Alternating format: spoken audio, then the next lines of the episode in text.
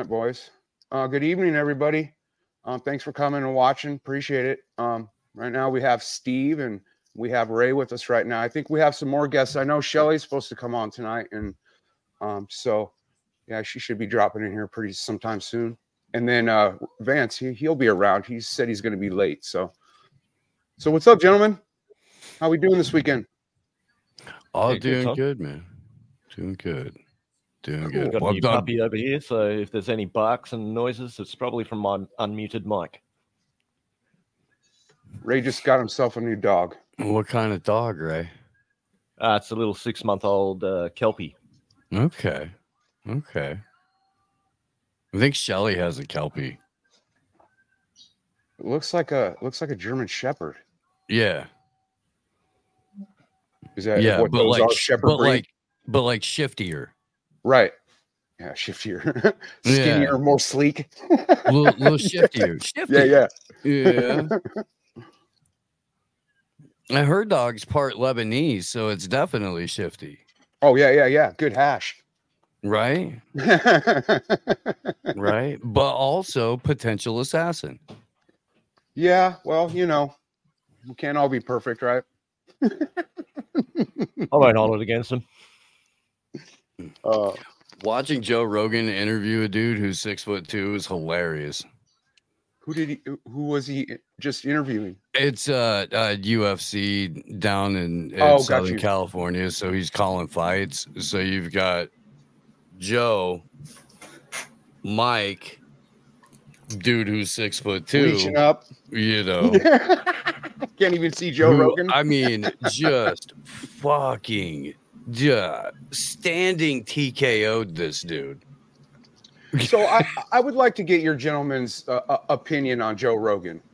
I really do, because I used to love watching Joe Rogan. You know what I'm saying? And then he started having CIA people come on and shit, and I'm just like, well, what? You know what I mean? And then of course, the Weinsteins and Elon and all that. So I really don't. I'll go watch him when like Joey Diaz or Tom Segura's on, but other than that, I kind of just stay away from that guy.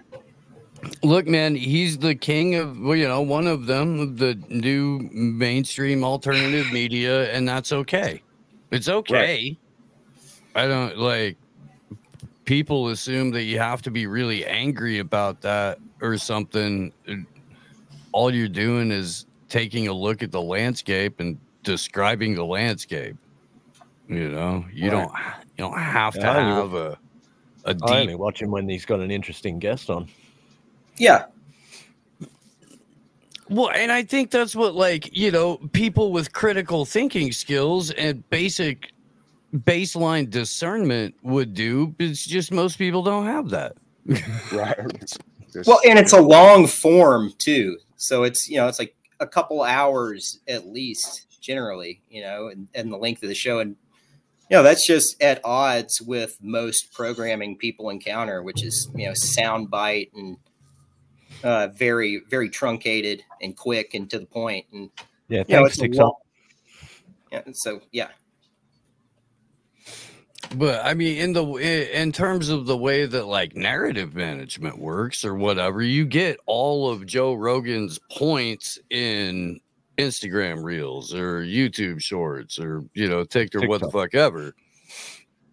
So if there's a specific agenda being pushed, Rogan had one of those guys on his show, then you're going to be flooded with clips, no matter what your Twitter feed looks like, or if you're on TikTok or whatever, of that. And then people talking about that, and people talking about the people talking about that. And it's, and on the one hand, I want to try to be generous because I've had a couple of terse exchanges with some friends of mine over the last couple of weeks.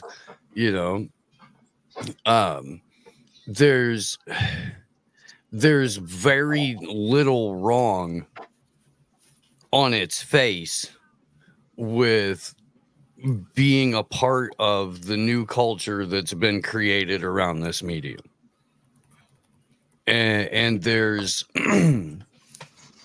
a ton of people who, you know, feel like or in their hearts believe, you know, I never would have started doing this if it wasn't for Joe Rogan. And, you know, the Joe Rogan podcast is what gave, you know, me the, you know, this, that, and the other.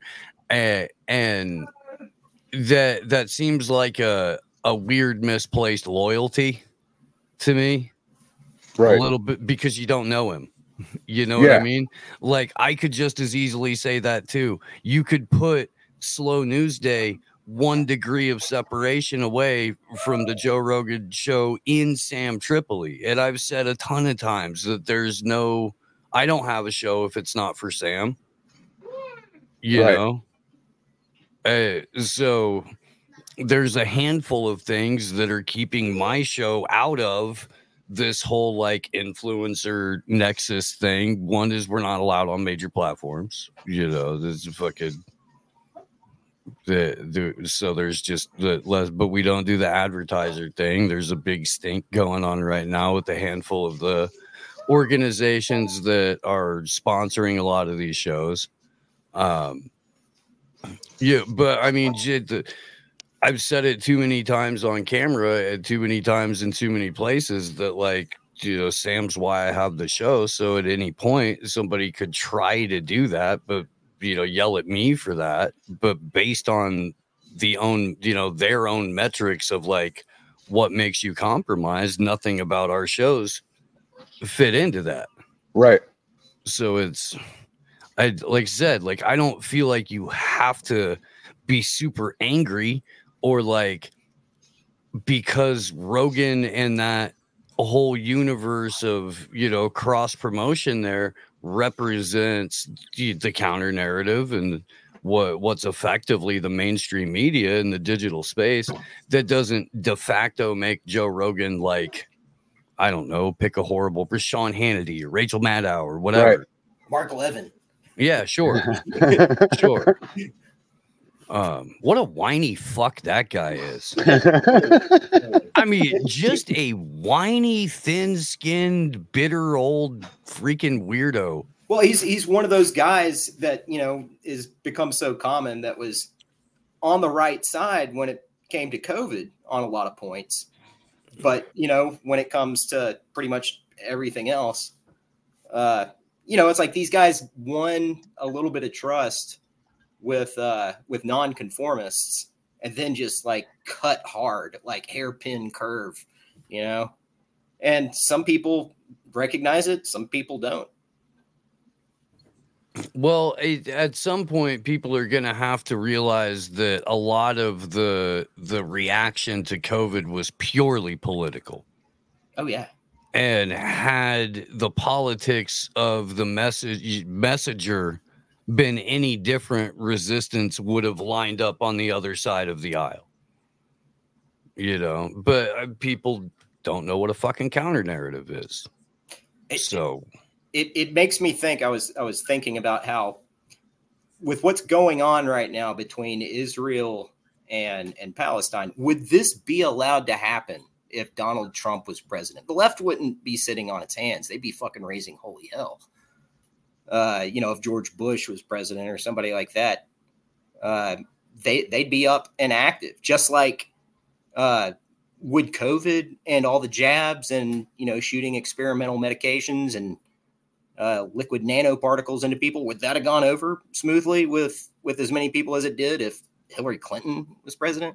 You know, it's like they gotta have the right people.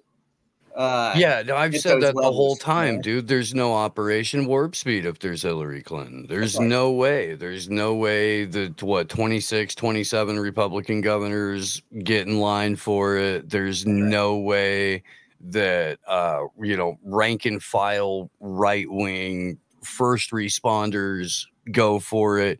Your cops are walking, your firefighters are all that shit, but because it's Daddy Donnie, he's playing 7 degree chess, man. Seven dimensional chess. He's got it. He knows what he's doing. I'm telling you. I don't think they could have pulled all this stuff off, the COVID stuff off, with a Democrat in office. No, and look at what Donald Trump did as president, where he passed every single Republican candidate for the last 20 years' fantasy wish list in terms of legislation, military expansion, moving NATO headquarters closer to Russia's borders, ramping up all of the presence in, you know, Central and South Africa. Like the two largest upward transfers of wealth in recorded human history. Under Donald Trump. Yeah. Trump completed the rest of the list that good old Black Santa Barry didn't have. Dude, Paul Ryan had a 78-hour-long orgasm. Everything that guy wanted is Speaker of the House. Does anybody remember this? Anybody at all? When fucking Paul Ryan was before he was Mitt Romney's running mate, and he was like, "Oh, we were thinking about doing these things, and we were topping kegs in college, and it was like, let's kill Social Security, let's fucking invade Iran, let's." You like that's what you were talking about in college, my dude. Yeah, it wasn't. But that was in the Obama era, right? Yeah. Yeah. What was the Speaker of the House? What was his name? Something Boehner? John Boehner. Yeah. What about him and Obama hiding out with each other, man? Oh, they're buddy. Yeah. Yeah, they fucking they were cigarette smokers. Tom, you know how it goes, dude. You walk outside for a butt. There's only one other person out there, so you start talking to him. Next thing you know, you find out like he likes doing war crimes. You like doing war crimes. He goes to Bohemian Grove. You go to Bohemian Grove. So hey, baby, you know it's not so bad. You both do the buffet at Comet Pizza on Thursdays. You know they did that whole fan cam walk thing together, and they did that like Fucking, I don't know. It wasn't, they didn't use Queen, "You're My Best Friend," but they may as well have to score it and shit like that. Yeah, dude. Did they roll that at the correspondence dinner? Is that where that aired? I can't. Does anybody know what I'm talking about? Yeah. Isn't that where they like cut, hack on each other and shit like that? Yeah, I remember watching that with my brother, man, like in real time when it happened, and both of us just going like, people are gonna see this and think it's cute and not see it and be like, it's one big club and we're not in it. Yeah, I bet there was a little more going on in that room than just cigarette smoking. Well, John Boehner's a drunk. Right. I mean, we all know that John Boehner's a notorious drunk. So drunks are gonna make drunk decisions sometimes, Tom. That's right. Well, I mean, if I was getting paid, what is it, like $170,000 a year to like go to work like less than half the days of the year for like a few hours each day and sit and listen to like old bastards, I'd probably day drink too. I'm just gonna say. You went into the weed business after leaving Congress, though, so I'm sure it wasn't just drinking. Yeah. Well, he was all anti-cannabis until he got out of Congress, and then he didn't need the financial backing of all of the lobbying groups that are against it. Yeah, so he was like, hey, fuck you guys, there's money. Yeah, because he figured out how much money he could fucking make off that shit. Now the criminals are going to find their way to get in their hands, in He's like, hey, man, I'm from Columbus, and you know how we do it here. Was just round on the outside and high in the middle. That's how we do. Just call me Samson. Get that weed out. Get that product moving for Boehner. Johnny up, B. Hey, don't make me any more homesick than I already am. For Ohio? No, for weed. Oh. You should grow your own. Yeah, I'm having a hard time unpacking that. I'm also a little distracted, though. Are you homesick for weed? Stoniana. It's okay. Town. Okay. Yeah, everybody smokes weed there. A bunch of people I know are growers, and so you don't have a hard time getting it. In other words. No, I don't live there right now. Oh, got you. I rarely go into town, so it sucks. Right. Shit, tell them to send it to you in the mail. I had a buddy from New York. Thank you, Jordan. Like a fucking ounce of dabs. Oh, nice. I had a buddy. The highest giraffe pussy for like 3 weeks. Okay, bro. That makes sense now. It all makes sense. Yeah. No, I'm a dab guy. I like dabs, so I should get you high as a giraffe's ass for sure. So I thought for the longest time that I was the only person, not the only person, but I thought that like I was an anachronism for using the phrase high as giraffe pussy. No. And out of nowhere today on the Instagram, I hear Willie Nelson picking a guitar like crazy. And I'm like, hey, I know that, man. That's from the fucking birthday show. That's like at any moment, Leon Russell, drunk as fuck and high as a kite on mushrooms, is about to wander out and badly yell into the mic about jambalaya. And sure as shit, this is exactly what proceeds to happen. And I look down at the notes on it, and it says, here's Willie Nelson and Leon Russell, high as giraffe pussy. Like, aw. So it's just one of those nice little moments where you feel, oh my God, a Chinaman won. Where you feel like, the universe aligns a little bit. Dude, Chinese guy just beat the crap out of a black fella. Oh, on UFC. Got you. And they're waving CCP flags in the freaking arena. It is Southern California. They probably had a lot on hand, right?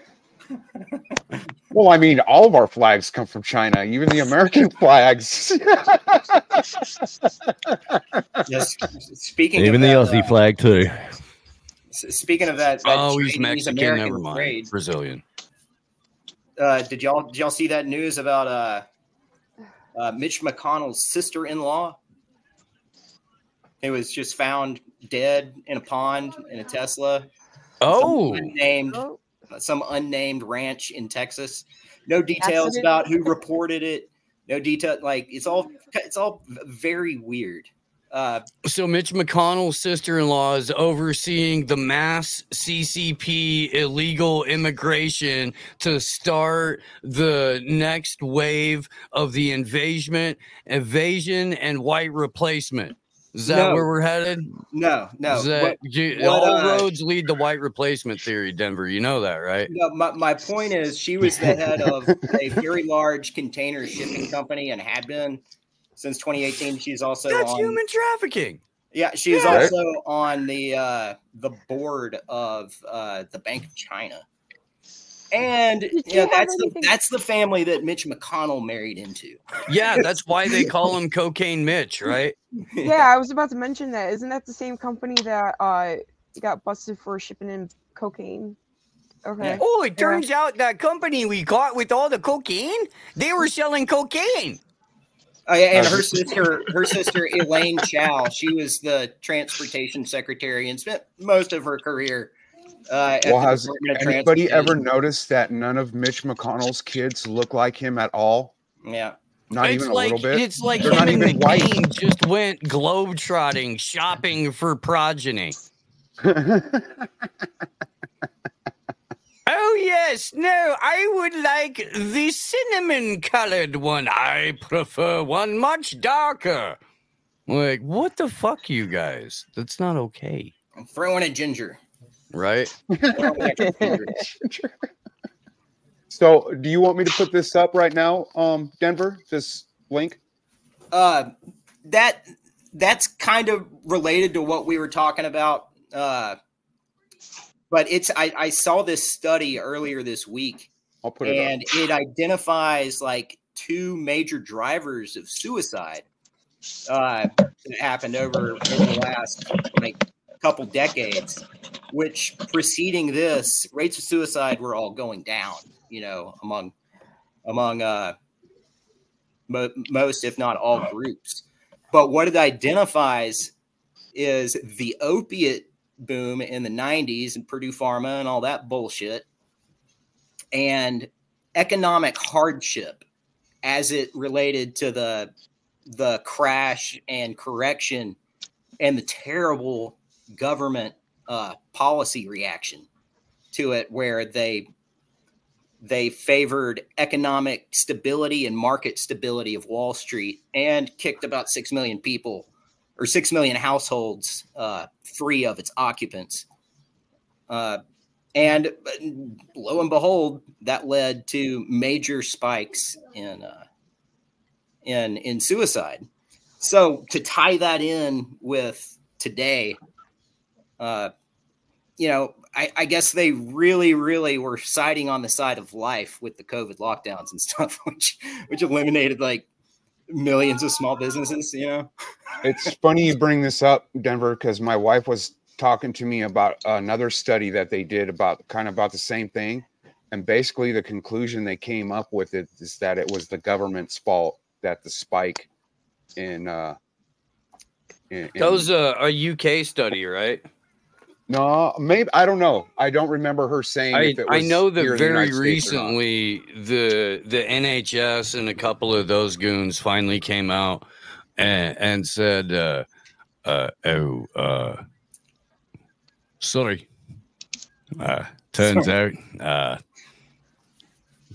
downright awful. Lock you away like that while we went drinking. Got caught. Yeah, anyway. I can understand this on a very personal level, why this drives people to suicide. Just dealing with DSS and shit and Social Security and doctors and the opioid thing. Like, I was on pain medicine and then I was kicked off, which that's kind of understandable. But then I was put on another pain medication and they kicked me off of that because of what happened with my knee surgery. And like, when you're in severe chronic pain and they just freaking pull this stuff away from you, and then you see people that are just addicts that are getting Suboxone left and right and shooting it up, it really fucks with your head, man. Well, and I think it's a feeling of a loss or a helplessness to have any locus of control in directing one's life, like these larger forces, which really drove over 5 million households, vacant, like people kicked out on the fucking street. That was under our Nobel Peace Prize winner, Black Santa. It clearly drove Graham Elwood crazy. yeah. Oh, dude, what happened to that dude? He got screwed. Like, I fucking really feel sorry for Graham. He probably should have read the small print, because it would have been disclosed in that. Yeah, in that dude, network. But he got totally screwed. He went off the rails on the COVID shit, dude. He was telling people to go get vaccinated so he could go back to work. I saw that video and I was like, a couple years before that, he was telling his audience, yeah, I was a Fed and they should dox me and fucking show up at the events that we were holding and fucking confront me about it. Wait, he said that? Holy shit. Oh my God. This is years ago, you guys. This is years ago. It was 2021 and we were doing an event, an Assange event in LA. I was staying at the Convo House there in Pasadena. With Pasta and Fee and Johnny Buttons, for the 4 or 5 days that we were down there. Glory Jones was over, all shit like that. And fucking, yeah, dude, there was, something going on. It was Susie Dawson, was like the impetus of whatever the issue was or some shit like that. But even before that, I had pissed Graham off because I was trying to, like, politely explain who Crystal Ball was and, like, show what like her opinion on whistleblowers and shit like that was on the Rising. It was just before, you know, they went super hard to the progressive left to pander to those idiots. It was like right when the show first got on. The Hill is much more right wing, so they hadn't figured out that they where their pander market yet was. And he got super upset. He was dating a colleague of mine, and I guess he took it really personally one time when she said I was funny. So I then like lived rent free in his head, and like it got super weird. Yeah.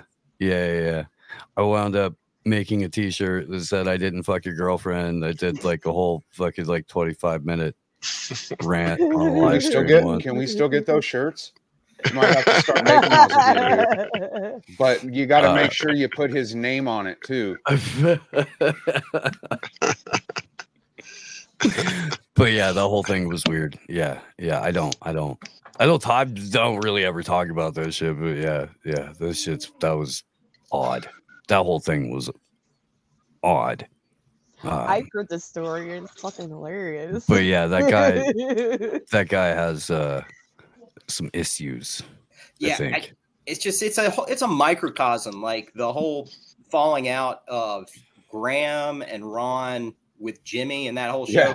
That's just a microcosm of how atomized society became, like at every level. I mean, I feel hella bad for Ron in that whole thing because I kind of feel like he just got pulled one way completely, regardless of like where he was, wherever he really was about it. Yeah, and he was just like getting married too. Yeah, like, and so it's like, you know, the lady is likely like, you know, we need to err on the side of caution, and but so he's thinking from that standpoint. So he had some extra weights on him that probably pulled him in that direction.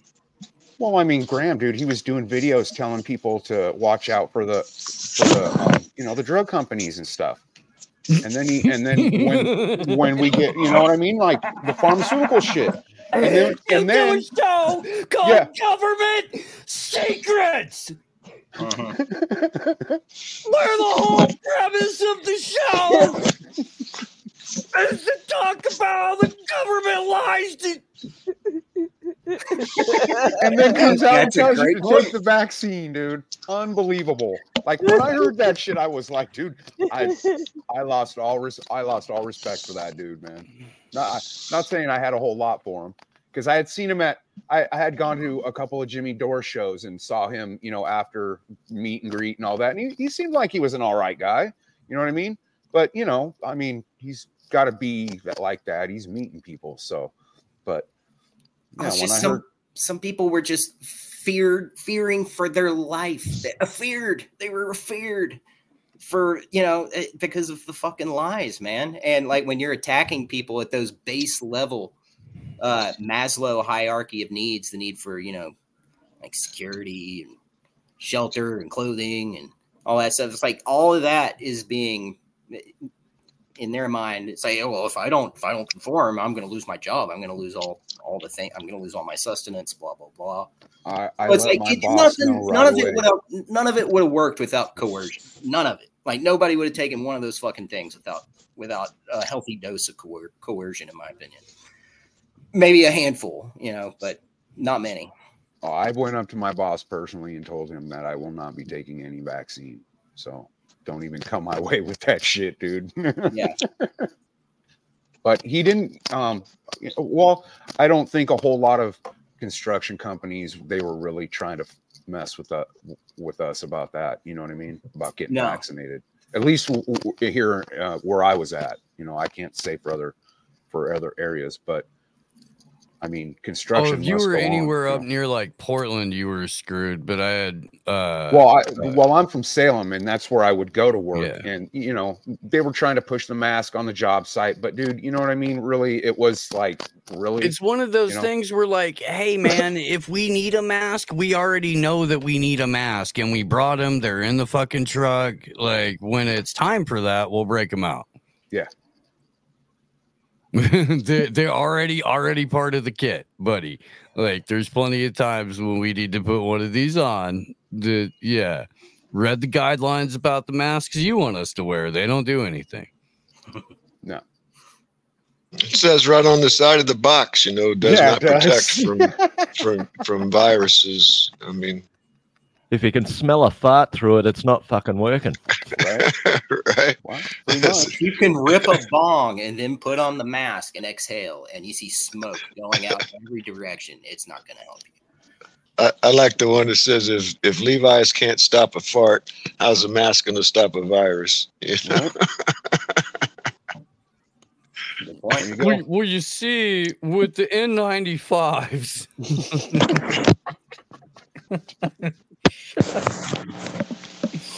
Oh. These hell of a drug, man. They fooled. I mean, they just scared everybody, man. They scared everybody. And it's the fear porn is the, you know, that's the whole thing. You know, they always, that's what the news and everything is about. You know, it's always just about, you know, who's the boogeyman? What's the next boogeyman under the bed, you know? Yep. We got to be afraid of Iran. Iran's going to conquer America, you know? I mean, you know. Those Hezbollah-trained Venezuelan illegals. Man, that's the problem, because they're cross-pollinating with the Chinese Hamas, and that's gonna, you know, create the next wave of the UN invasion. Starting with this Chinese fellow that just won the mixed martial arts contest tonight. I don't trust. Oh, him. I didn't see that one yet. He came out draped in his Chinese flag. He did, dude. He left draped in it, too. And somebody jumped up, threw that shit right around him right before he started talking Joe Rogan. Oh, China. Gotcha. Fucking. So, hey, Shelly, I brought you on tonight. Well, I didn't. This is the only reason why I brought you on, but you're welcome to come on anytime you want. You know this. But I would like to have you promote your art stuff. I'm actually talking to Angela right now. Or she should have a link. I sent her the link. Oh, okay. We both forgot. No worries. Sorry, I'm not on Twitter right now, so it's really hard for me to stay in touch with folks. Is that her? No. That might be. Might be Harps. Definitely, yeah. Mm-hmm. Angela is not marsupial whisperer. No. Yeah. Oh. Yeah. Okay, well. Marmot marsupial. Marmot. That's what it is. Okay, well, so is she going to come on? I think so, maybe. She just got home. Okay, well, we can give her a few minutes, and then she can come on, and you two ladies can let us know what time it is, if you're okay with that. That guy's at Harps. What's up, Harps? Hey. Shit the bed, so. You shit the bed. Yeah. Nice. Ozzy's playing forgot it fucking up early.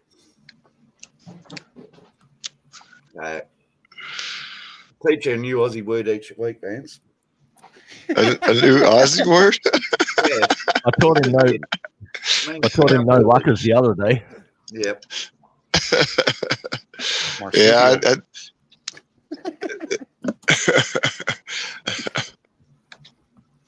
So, Denver, you had some stuff. Oh, there it is. I see it. I should probably pay attention. No, I just posted that like 2 seconds before you started addressing it. This happened like 8 days ago, so it's kind of last week's news.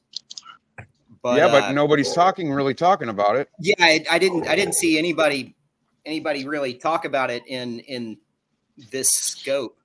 So in Nigeria, like most of us who've been following some degree of the CBDC development know that in Nigeria they did a pretty big trial there, and it was like a terrible failure.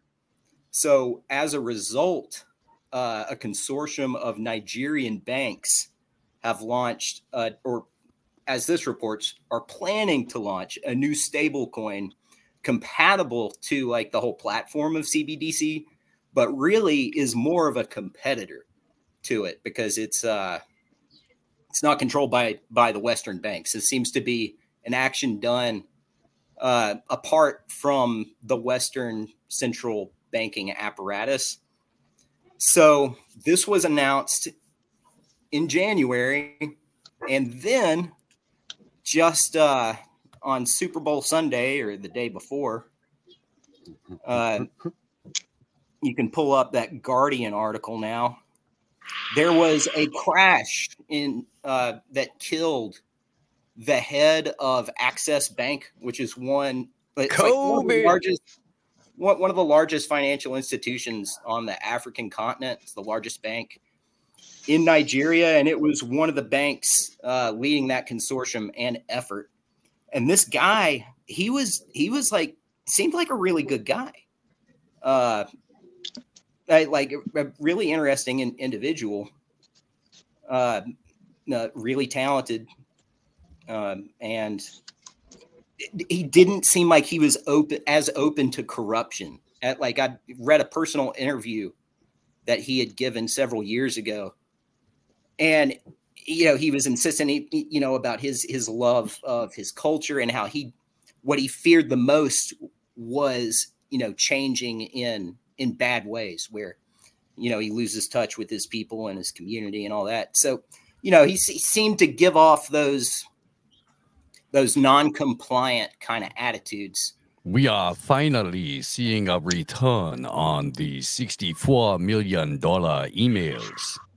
Yeah, but this guy, he wasn't alone in the helicopter crash. Along with him was his wife and his child. Was Cody involved in Nigerian banking? No. Is there an element to this we perhaps miss? No Kobe in this one. But also on the helicopter was the former head of the Nigerian Stock Exchange. So this seems like a warning shot to the other banks in that consortium pushing this competitive. We're going to find out that CBDC. We're going to find out that Sam Bankman-Fried was never in jail for any time whatsoever. That he was in like an assassin training camp. They were Jason Bourning him. He doesn't have scoliosis, no matter what he may look like. He is, in fact, a highly trained killer. And we've, you know, so if we can find out the whereabouts of SBF just before this helicopter crash, we may be able to connect a dot or two. Yeah. Well, remember, Steve, he's a vegan, too. You read about these victims, right? And you're like, oh, so they died in a helicopter crash in the wilds of Nigeria. No, they died in a helicopter crash in California. Now, there was a plane crash on the freeway going to Vegas. Wasn't there another Nigerian family on that plane that crashed? Or is that the same? Am I thinking the same? It's this. I'm pretty sure this is the same one, and it. I think it went down in the desert. But it was they were going. The one I'm thinking happened on the freeway. Is anyone familiar? There was a plane that crashed on the freeway on Super Bowl Sunday. Wasn't that Florida? But no, I think it was Vegas. Interesting. They were on the way to the Super Bowl. Interesting. But and then Biden came out with the red eyes and said something about like we took care of some, or we did. I'm misquoting what he said. It was exactly. Florida. It was in Florida? Okay. Helicopter crash kills 6 en route to Nevada, but that's probably the Nigerians. Got you. Okay. Sorry, I got stuff mixed up. So yeah, what was the Florida one? The Florida one was, let's see.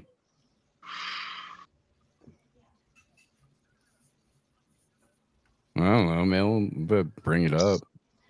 So I got a question. Does anybody remember this website that was started after the financial crash, and it kept track of all the Wall Street deaths and all the banking deaths, that like the really weird ones of like, you know, just people just having to fall out in buildings and shit.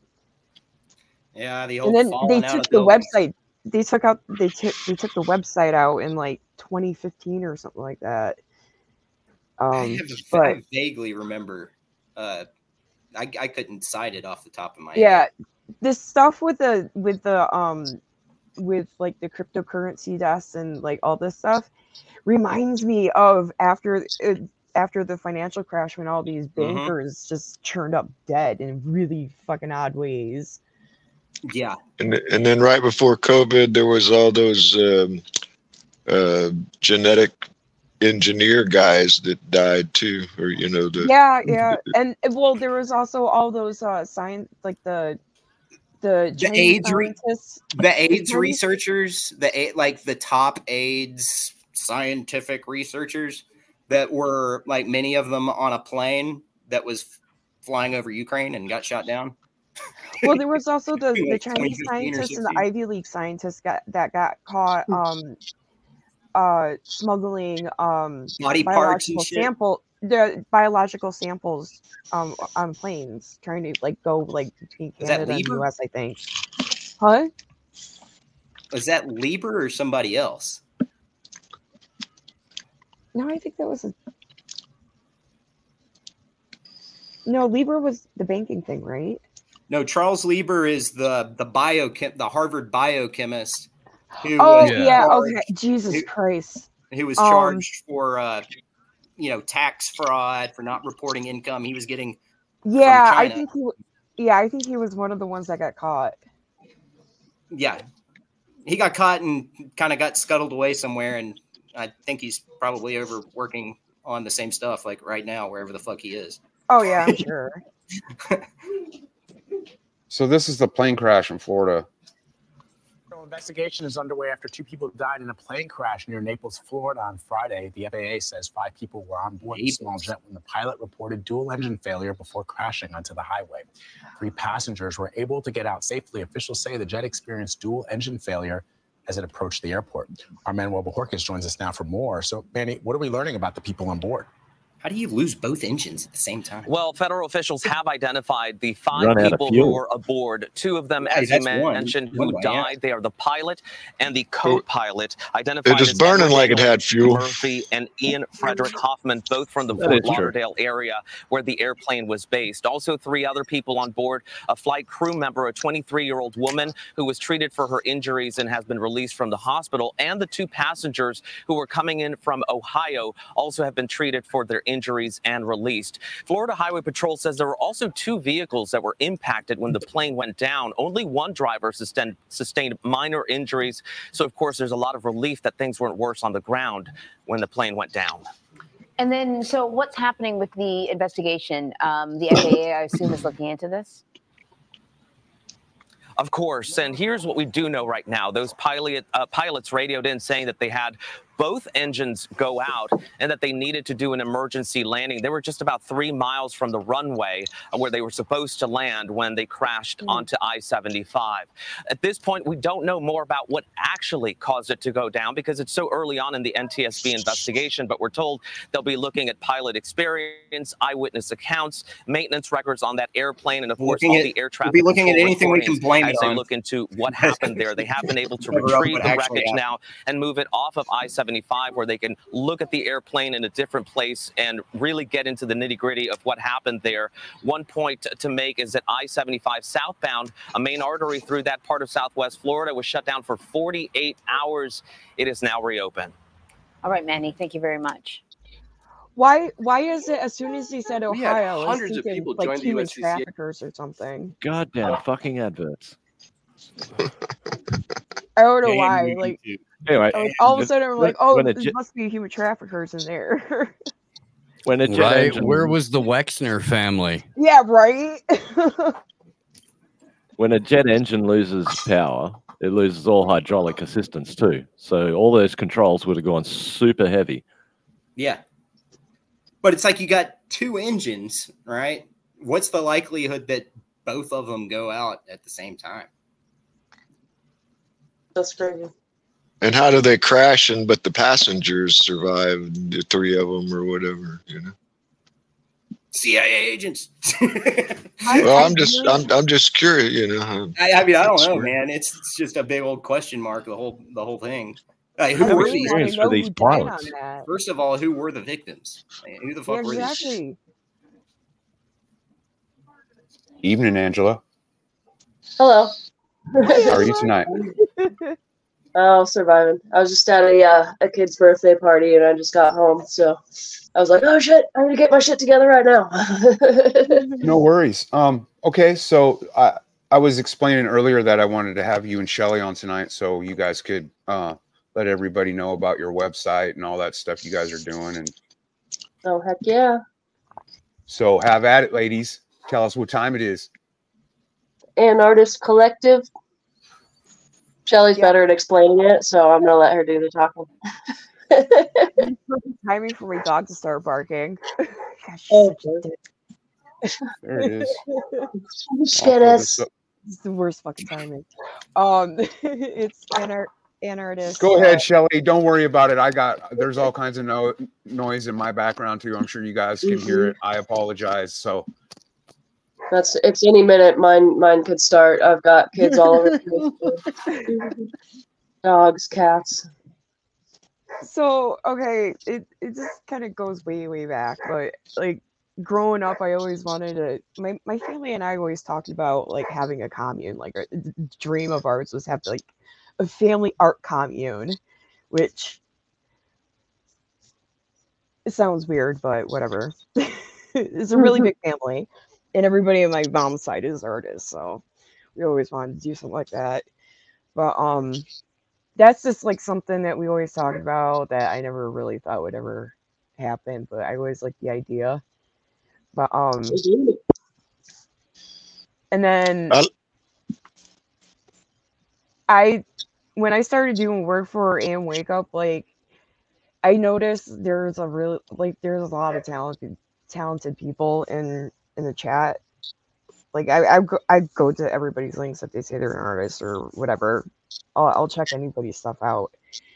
But I was telling Steve that he's accidentally making an art commune or art collective. And I was like, yeah, okay, that sounds like a good idea. So I wanted to do something that's like for everyone. Everybody's welcome. All art, crafts, craftsmanship, and you can sell anything that you want or not, or just barter or whatever. Just I don't want this to be a business. I just want it to be like a hub. It's so hard getting exposure for yourself, and it's like there's a lot of there's a lot of stuff out there, but it's really exclusive. It can be really exclusive, or there's CDs, and a lot of people just don't have the time or, you know, the resources to do something full time. And it's really expensive, even if you are doing it full time, to get into like shops and stuff, or even just like sell online. Like Redbubble takes like almost half of your profits now for artist fee. Fucking ridiculous. It's like you're welcome. So say I know somebody, how would they sign up for this or whatever? I mean, what do they need to do to just get in contact with you? Or Shelly at anartistcollective.com, or you can get in contact with me on Twitter. I think you got to be following each other though on Twitter, DMs now. At Poison Alice or at Anarchist Co. I'm on Instagram at Anarchist Co. or at Poison Alice Art, and Telegram. Glitz Mom. That's a really old name of mine. That's like a 22-year-old username of mine. The Poison Alice is too. I'm like, I'm pretty sure I'm the only marmot lady so far. So I don't know. It's the marmot lady specifically. So, but yeah. I appreciate that confidence. For the longest time, people on DeviantArt would message me and ask me to sell my account to them because of my name. I was inactive for so long. People would just message me like, "You haven't been active in, you know, so many years. Are you still using it? Can I buy your account from you?" Like, I've been offered. It's so crazy. But I've been a member of DeviantArt since like, I think it was like the first or second year they started. But yeah, it's the most bizarre thing ever. I know I had no trouble whatsoever finding, you know, like, because I just got Twitter like less than a year ago. Like, I don't know, 6 months maybe. I don't know how long it's been actually. But like, yeah, like Twitter, Instagram, all that stuff's new for me. And I was like, wow, the marmot lady is available everywhere. So, yeah, it's working. I think I started the name originally because I drew one marmot originally for the AM wake up, and it was when Pasta was on the show too. And I remember he was just like, the marmot lady, and Steve was like, she's got a name, it's Angela. And I was like, oh, the marmot lady was funny. So I was just like, all right, I'm the marmot lady. So it's like my new identity, I guess, which is kind of, I don't know. I think it's funny. Well, everybody knows you by your drawings now, so it works. Huh. Everybody knows you by your drawings, so it works. Exactly right. So that's I was stoked that I didn't have to do any kind of like weird numbers or anything at the end, like, you know, because the marmot lady is apparently not a popular name. So imagine that. Perfect opportunity for Pasta to use Tony Danza voice too, because your name is Angela. And it would have been, the timing for it would have been impeccable. Would have been. It would have been. That was definitely a missed opportunity on his part. But what can you do? It is what it is. But yeah. I like the concept with the name too, the anarchist. I like that. That's cool. Yeah, right. I like the concept of barter.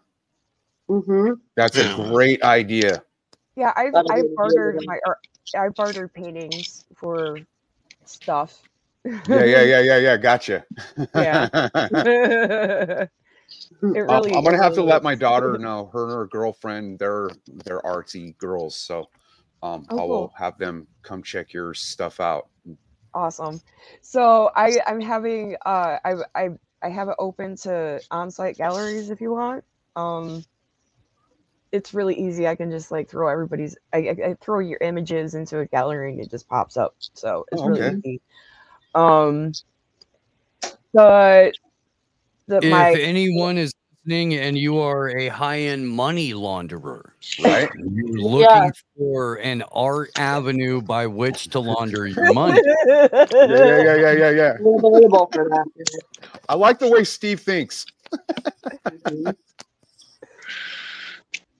Did y'all hear about this artist that is doing a protest or whatever for Julian Assange, and he's supposedly going to destroy, like, you know, $50 million worth of valuable paintings, like Rembrandt, and like Rembrandt's and stuff. I should have heard of this, but no, I heard about it. I forgot. Supposedly has a kill switch.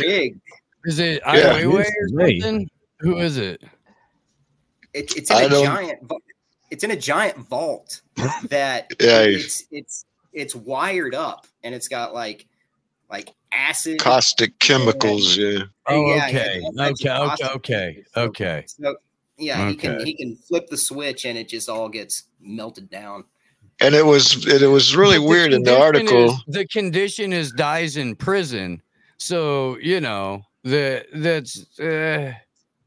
I thought it was curious as well that part of his plan was that it's on a 24-hour timer that if it's not updated within 24 hours, it it automatically, you know, goes off. And I'm like, well, you know, that's kind of a short time frame, you know. It's like, yeah.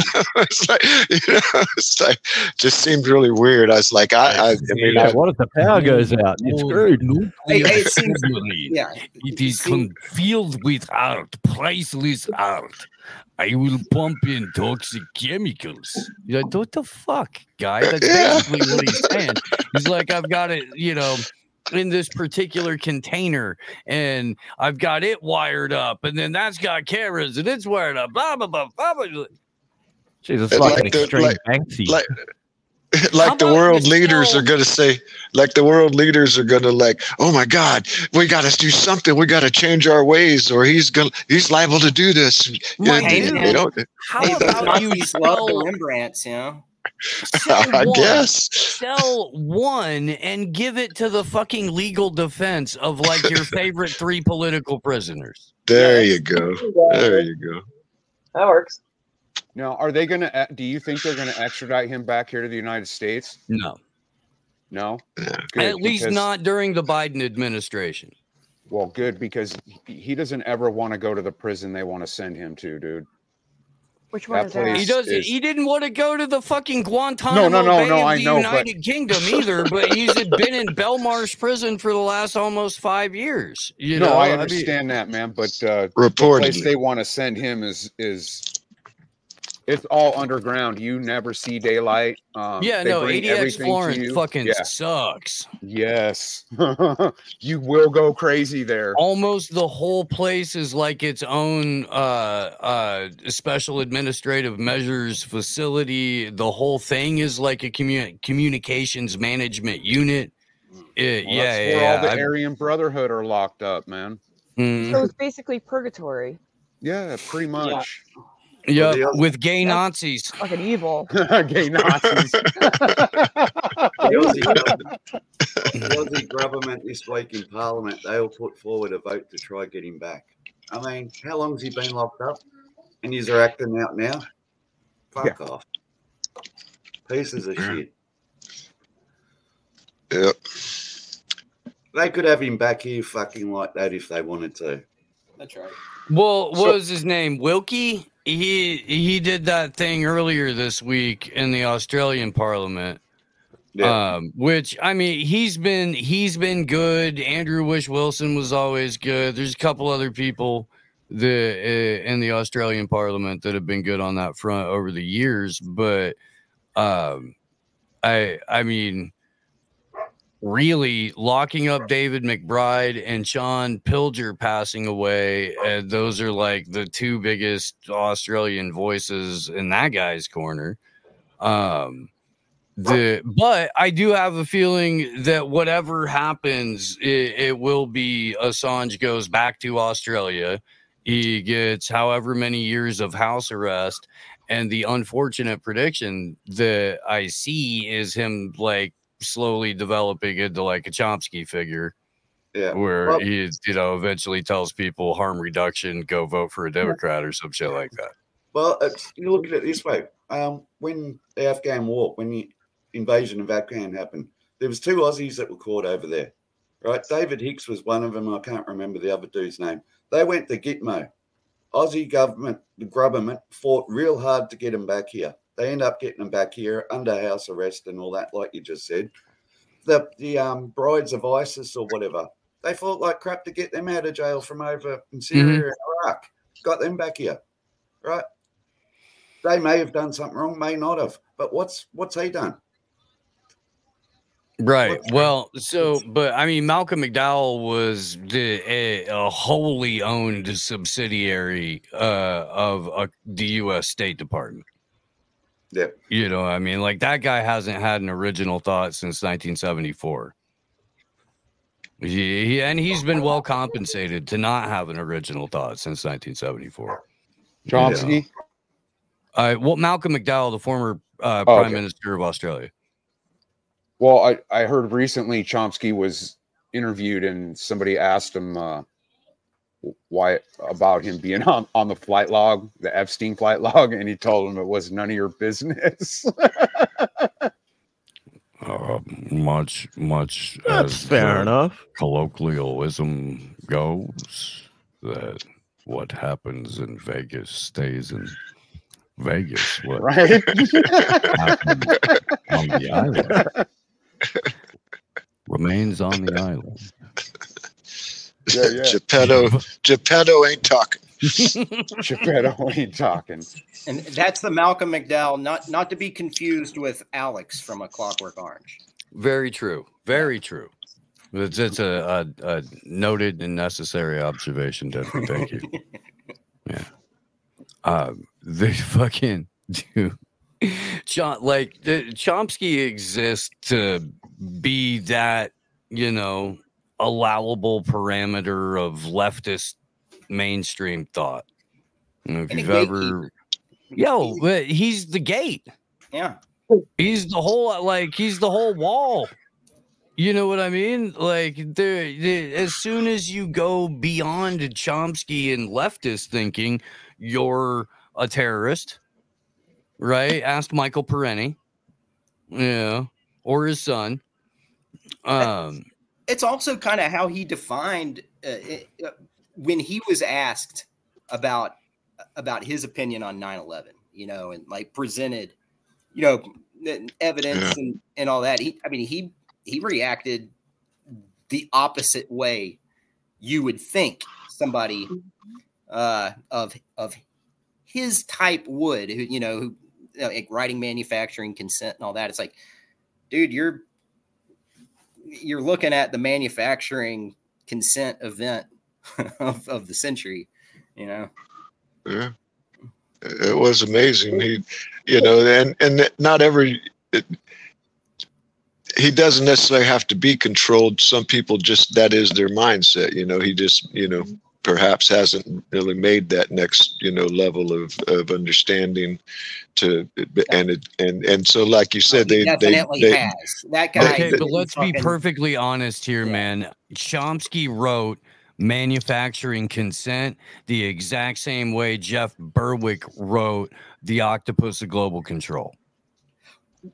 And that was Ed Herman's book. That's right. That's right.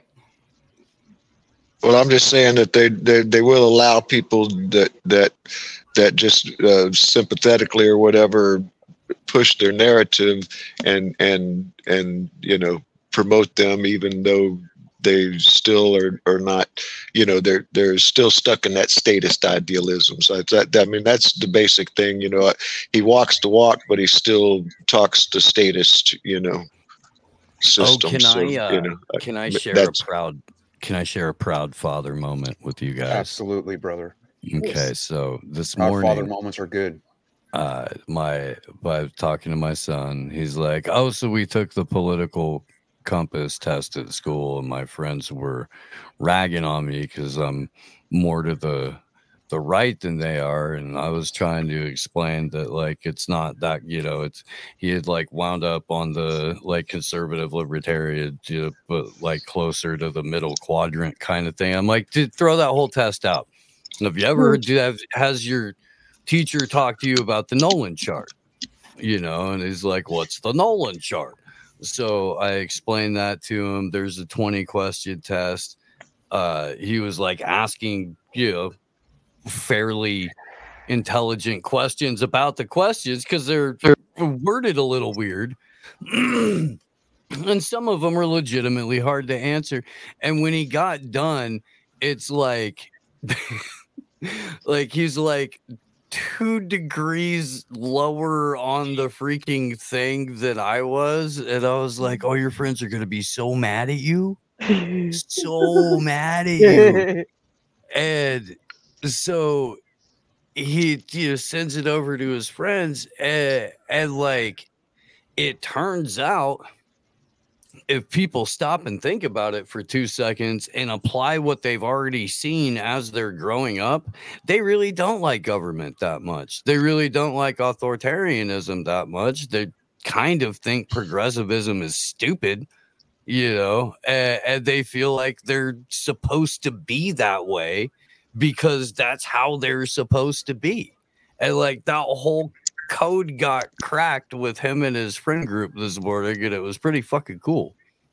I've got a funny story about the political compass test. I went to UGA, and I remember one day at the quad, there were a group of libertarians. You know, you have a bunch of different, you'd have like Amnesty International, a bunch of different groups out there doing their thing a couple days throughout the year. And I sat and I watched for 20 minutes. Like, people go up and take that test.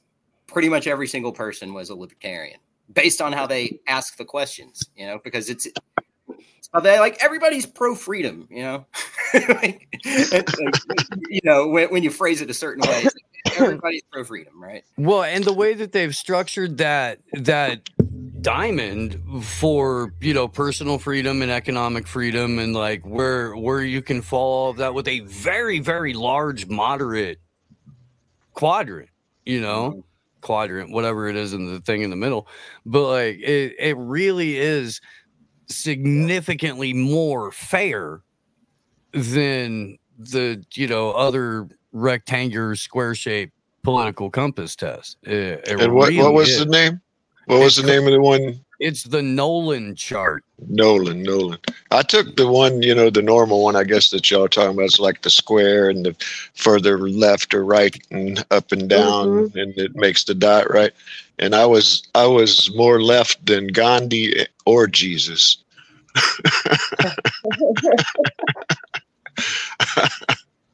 Wait a second, because Gandhi and Jesus took that fucking test? Because unlike Gandhi, you don't mind black people or like... I don't know.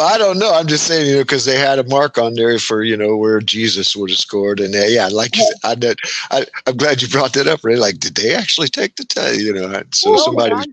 That's been around for a long time. Well, we should take this opportunity to talk about our reactions to the Black National Anthem.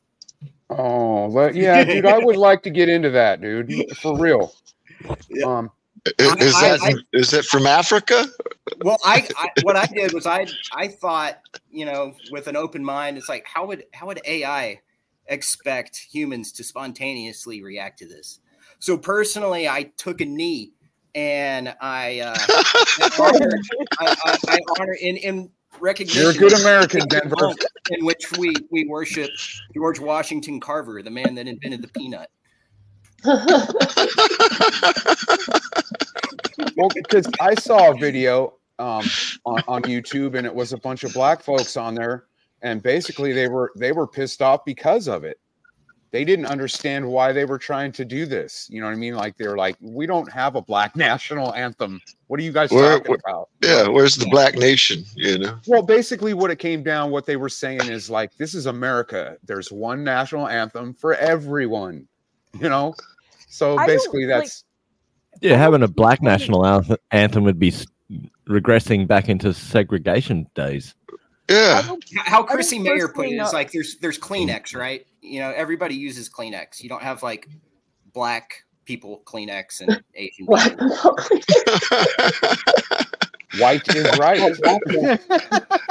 I honestly don't know a single black person that actually is like okay with the shit. They all find it fucking insulting. Okay, yes. I know, dude, but there's a bunch of people that did grow up singing it in elementary school every now and then. Lift Every Voice was written 125 fucking years ago. Oh, I'm not talking about like it's that, though. I'm talking about but like, I mean the idea that like there's people that are legitimately surprised by this. I believe that, I do, but it's definitely like a tradition in the black bourgeoisie, the Boulay Society, and all those fucking. They know every single word. There's fucking 500 different, you know, like affiliated songs and stuff like that. Like, it is a whole thing. It's just, it's not. What are you doing? What are you doing? Do you have separate drinking fountains at the fucking Super Bowl now too? Exactly. Is that what we're doing? We got split bathrooms. Where are the Mexicans supposed to go for this? I'll be honest. It's transnational anthem. It's Vegas. There's a lot of Latinos. I used to live there. Yeah, I probably about I live in Pueblo. That's yeah. Well, it is. I'm not here. Well, I didn't know there was a black national anthem, to be honest with you. I mean, I don't know. Either way, I was always the asshole in school that would sit down during the Pledge of Allegiance. So I don't know. Whatever. Right, yeah. Like, what are you supposed to do to protest the black national anthem? I don't know. If you do, then it makes you racist, right? So I don't know. I don't know what to do now. All right. I protest. I'm not going to rob a Gucci store. Sing it off key. Sing it off key. I thought the black national anthem was just sirens. No, that's the police national anthem. I'll shoot you in the back.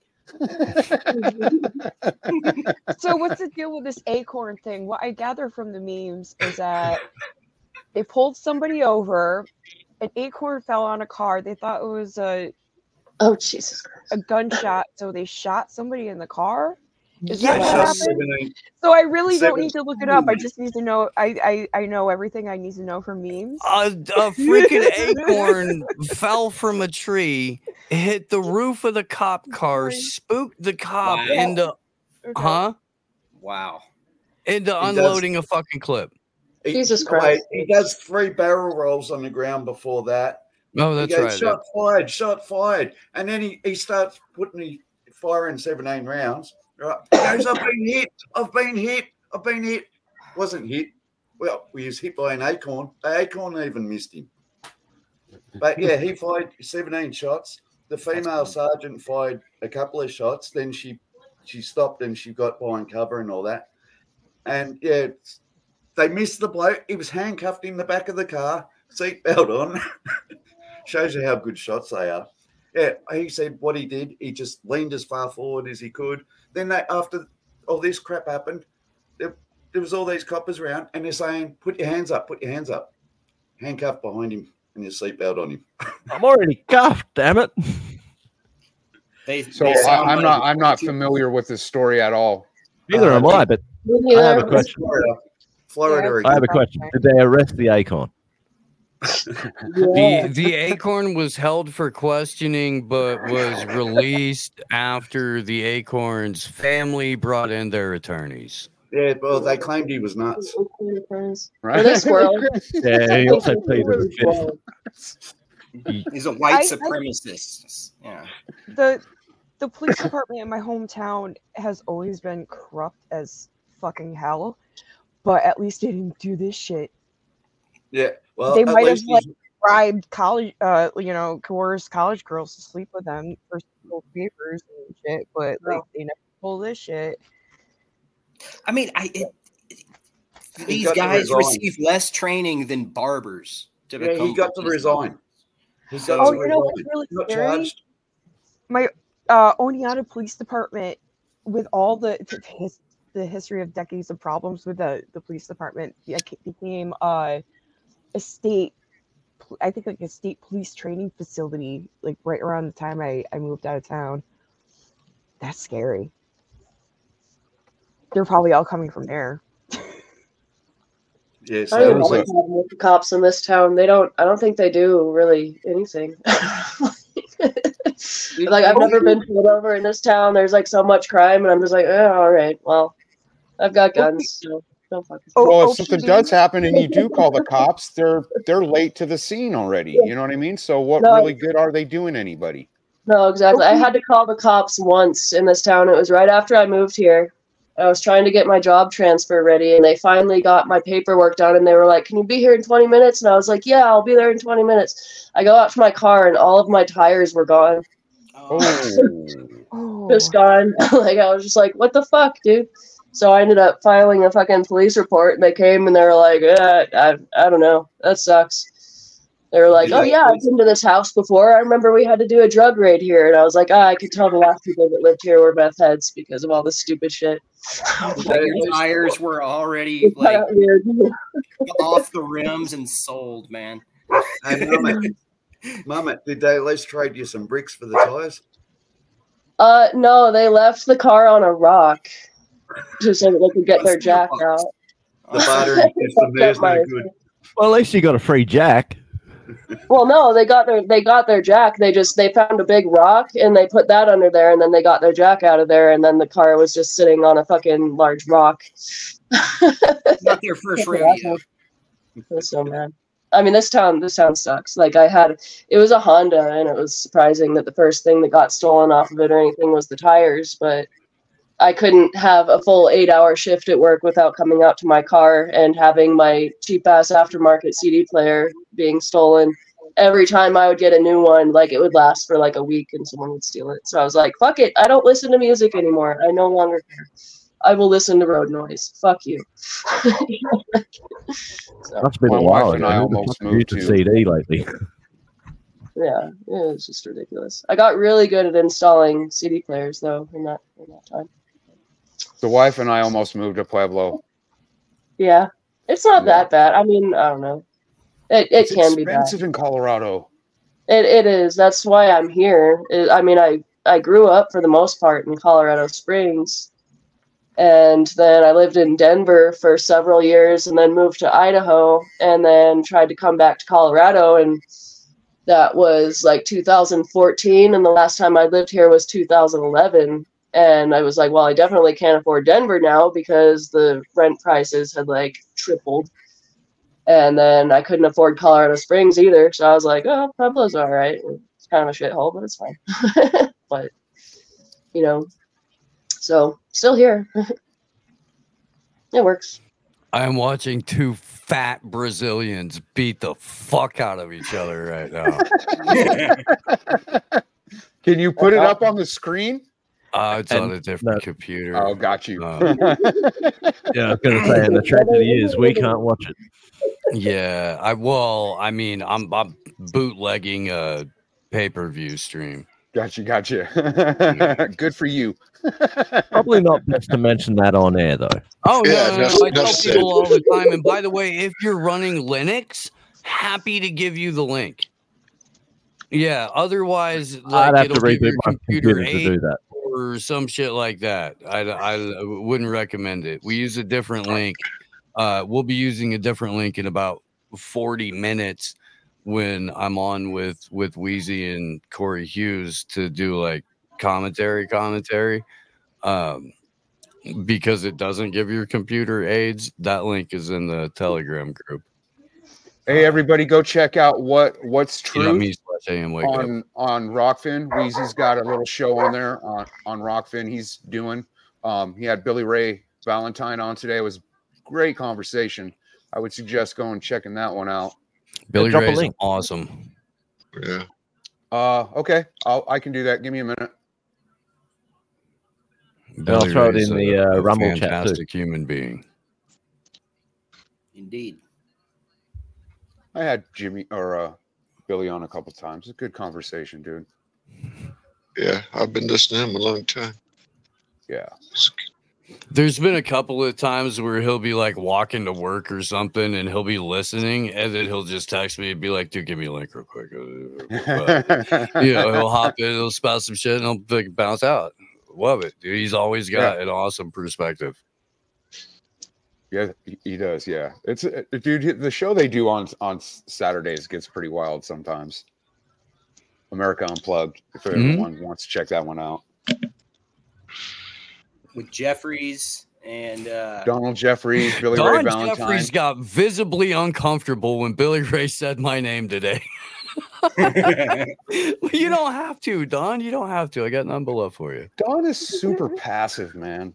And nothing against that. You know, that's just Don. But yeah. He seems like Jeffries is cool. I love him. Oh, no, I do. I've read like most of his books, man. I was trying to tell him that. I just, you know, you don't have to, you know, it doesn't have to be this way. That's all I'm trying to say. It doesn't have to be this way. So is there something between him and Billy Ray or what? No, not at all. No. I was on last week. And I got a little passionate for a moment. Yeah, you did. And yeah, that's good passion, though, Steve. Good passion. That's about the long and short of it, is that for a very brief period over the entire time that we were on camera, it released a little bit of passion, and it sounded like yelling. I still feel you're holding back. These things happen, Steve. I very, very briefly, I got to like my hood voice. Yeah. I do that all the time. That was one of my original nicknames was Vance Rants, because it's like at some point I'm like, look, I'm not yelling at you. You know, it's like, you know, it's just, I don't understand. What happened was, yeah, it's amazing. Yeah, I'm pretty sure it wasn't like even necessarily like directed at Don. It's the entire situation of having to like go back over the fact that there's a counter narrative to every massive narrative operation campaign that we've been hit with. I don't know that I can find it looking back through the annals of, you know, U.S. history and like print media, radio. Every coin has two sides. Except for when it comes to the new mainstream alternative media. Man, I was trying to explain that. Only a one-sided coin. Huh? I was trying to explain that shit to a friend last night, and it was, I don't know, I was doing my best. I was like, it's I needed wild, to, like, all right, you guys start talking and explain it, because I was like talking about and shit, and I'm like, no, dude, it's like this. And he's like, who's they? And I'm like, God damn it, it's the hierarchy enslaving you. What the fuck?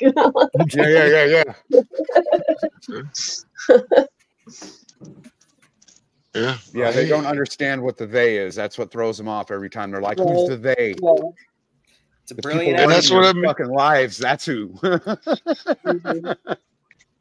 It's like you don't need to know the exact, you know, names and ID numbers of everyone involved to understand that that system is in place and doing its thing. You know, I mean, it's just like, come on, just, you know, get over it. Right. It's like the who is irrelevant, you know, like, I mean, it's not irrelevant, but you're never really going to know all of that part. The important part is that you know what's happening, you know. Like, and so there is a them, and the they is the United Nations, the Bank of International Settlements, that whole global hierarchy. It's not something that's coming. It's been here. And they just keep, you know, they keep leading you to believe that it's still coming, but all the while, everything that's happening has all been laid out in all their little, you know, agenda, whatever, you know, stuff. They're on record saying this is what they want to do, is control humanity for the benefit of us stockholders. Your shareholders, whatever you want to call them. Mm-hmm. And so, you know, I don't need to have the exact list of who's at the top and who's at the number 100. They're there, you know, it's the Rockefellers, all of them, you know, and their minions and the people that just go along with it because they are, you know, that... dehumanized and whatever it is, their religion or their, you know, philosophical beliefs or whatever, they you know, they're just going along to get along because they're profiting from it. So that's why you have a small minority of people like here in San Antonio or any metropolitan that are, you know, making 200 plus a year, and they don't really want to think about it because they're comfortable enough to where they don't really have to worry about whether it's ethical or moral or not, and why am I going to challenge my, you know, belief in this system that's been, you know, serving me well, I guess is how I'll sum it up. Yeah. No, the most frustrating thing for me, I think, is dealing with people that are like, God, why is the world like this? Why is everything so messed up? Why is everything so corrupt? And then you try and tell them, and they're like, It's like, God damn it. That's the people that you're talking about can best be defined as midwits. Okay? And a midwit will have like a 100 to 120, 130 IQ. You know what I mean? Usually a college graduate, usually, not always, but usually, and 100% convinced that they're the smartest person in the room at all times. Word. Yeah. Yeah. Yeah. Yeah, I know that personally well. Oh my God. College students are so fucking retarded. It's exhausting. Well, the more educated you are, the more clueless they are. I mean, it's been up my experience, point, you know. Up to a point. I mean, there's exceptions to the rule. Remember the vaccine denier bell curve, Vance? Where it was like, you had like the least amount of continuing education, you were way more likely to say no to the jab. And then the vaccine compliance peaked with like a master's degree or just right before getting your master's degree. And then the people professionally who were also most likely to say, fuck no, don't come anywhere near me with that jab, were PhDs. That's right. Once you got past the master's level and into the PhDs, the people who actually still read regularly, they were like, nope, no, we don't think so. No, but the vast majority of people are going to be at that level that Denver was just talking about. Yeah. Right. You know, or there's somewhere that learned how to be repeaters, you know, in theory. I mean, they're like, well, this is how you do good in school. You learn the information that they put in front of you, and that's what smart is. And then.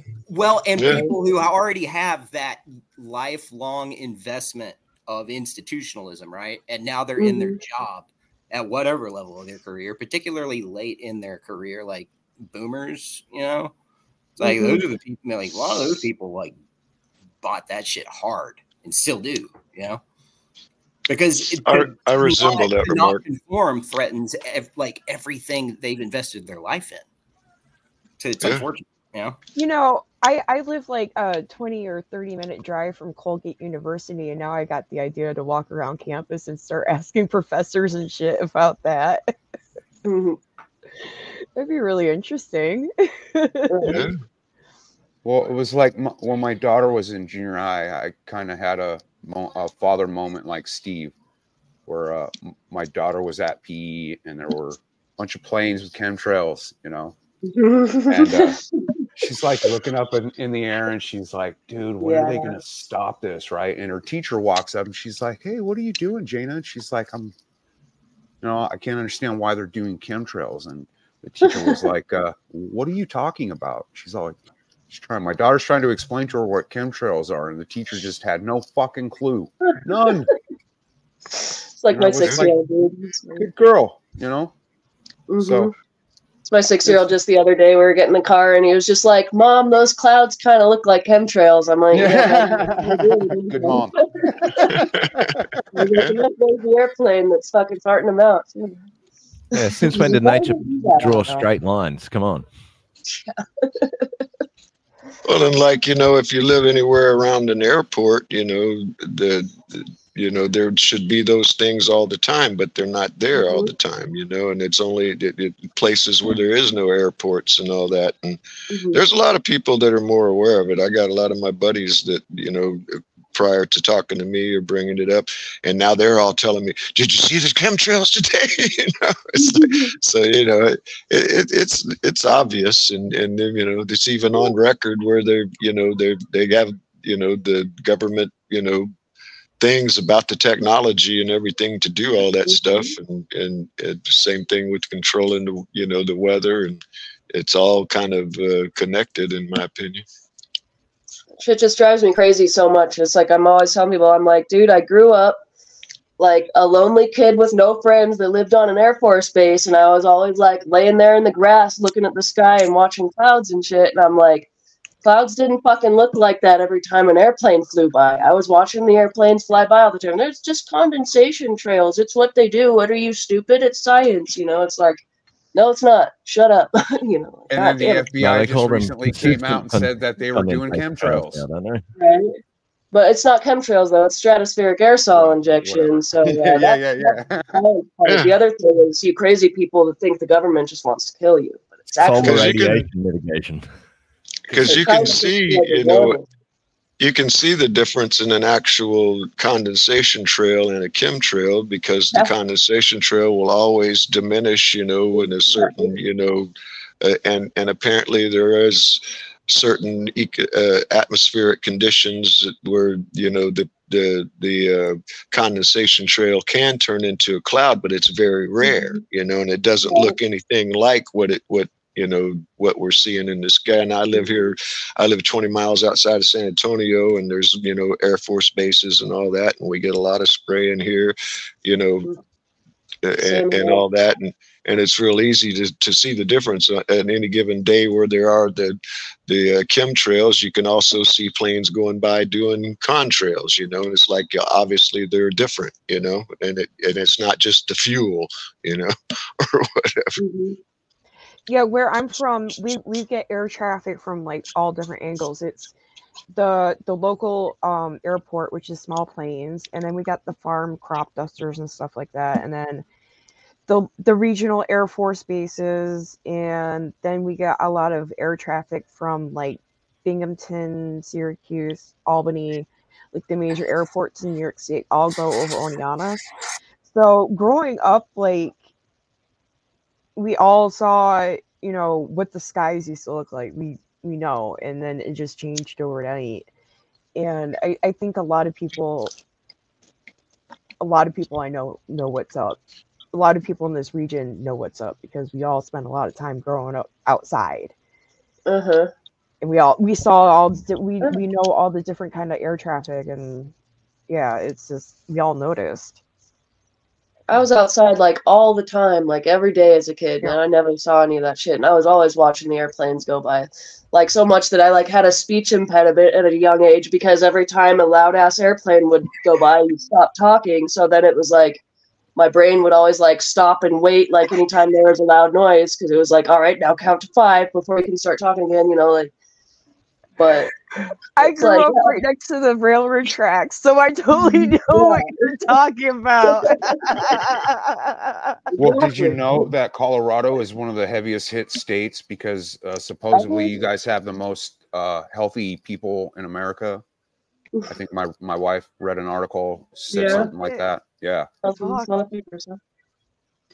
everyone's all getting fucked up by this fucking flu, not flu fucking thing that's going around this year. Freaking put my kid's karate instructor in the hospital. She's just a young girl, you know, so it's like, damn. It could be something. Like, I've had a cough for like the last 3 weeks and can't shake it. And I'm just like, normally I'm sick for like 24 hours and I do my witchy magic herbs and shit and it's gone. But I'm just like, this shit's just fucking like all fucking me up. But I don't know. It's some shit. I swear to God, it's always like all these people get sick right after you see a bunch of crazy chemtrails and shit. So I'm like, I don't know. Maybe. Yeah. It would not surprise me any. I dropped the link in the StreamYard chat. For those who can't tell the difference between the two, just watch this video. Mm-hmm. Yeah. Good. Give me a second, Ray. Yeah, contrails dissipate within a few minutes. Like, chemtrails stay up in the sky. I don't know what's so hard. That's such a simple difference. Like, all you have to do is sit there for like 10 minutes to see how fast it dissipates, and you know what it is. And Tom, start the video about 20 seconds in. Natural contrails do not sit in the sky like that. People are just fucking morons. Yeah. Did you say go about 20 seconds like, in, right? Oh, sorry.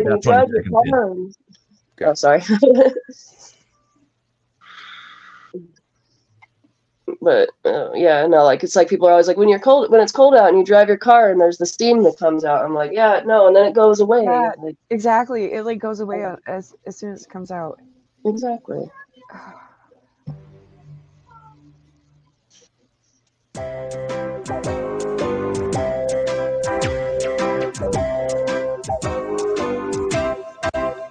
we have a contrail. That's a chemtrail. The one disappears like a comet tail. The other one hangs around. It spreads out.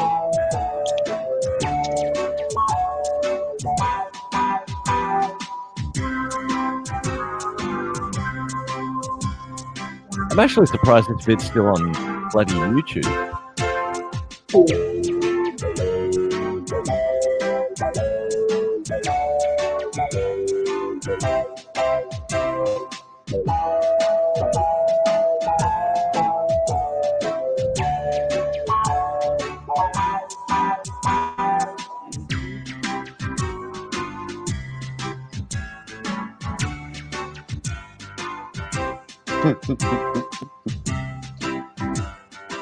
And look how fast that spread out. Look how fast that spread out.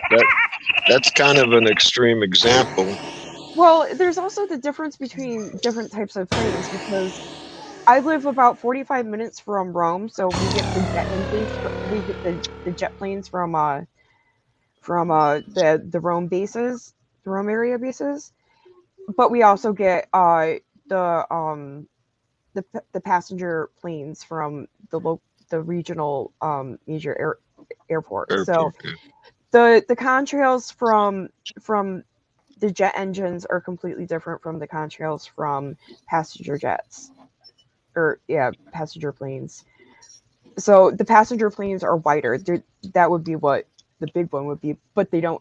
But they'll dissipate like within a minute. It's not like chemtrails will sit there and spread. Mm-hmm. But the contrails will just eventually go away in less than a minute. Usually. Well, they follow, like Ray said, it appears like a comet tail. It only it dissipates in the equilateral, mission. It never gets any longer behind the plane. Yeah, and I've seen both contrails and chemtrails come out of the fighter jets too. That I just started. Yeah, they've been putting it in the fuel coming from them, specifically in this area. I was like, what? Oh, those are. As I was watching, there were so many jets in the sky that day. I was like, what the fuck is going on? But usually it's just like a silver streak in the sky and you don't see a trail from it.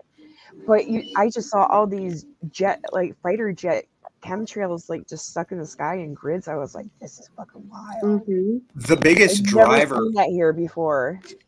The biggest driver of natural contrails sustaining themselves in the sky is the ambient temperature of the air. So it's like you've got to be really, really high up in the sky, because it's like we're talking like negative 75 degrees, So when you see planes that are much closer to the surface than would, amount to around negative 50, negative 75 degrees of ambient air temperature,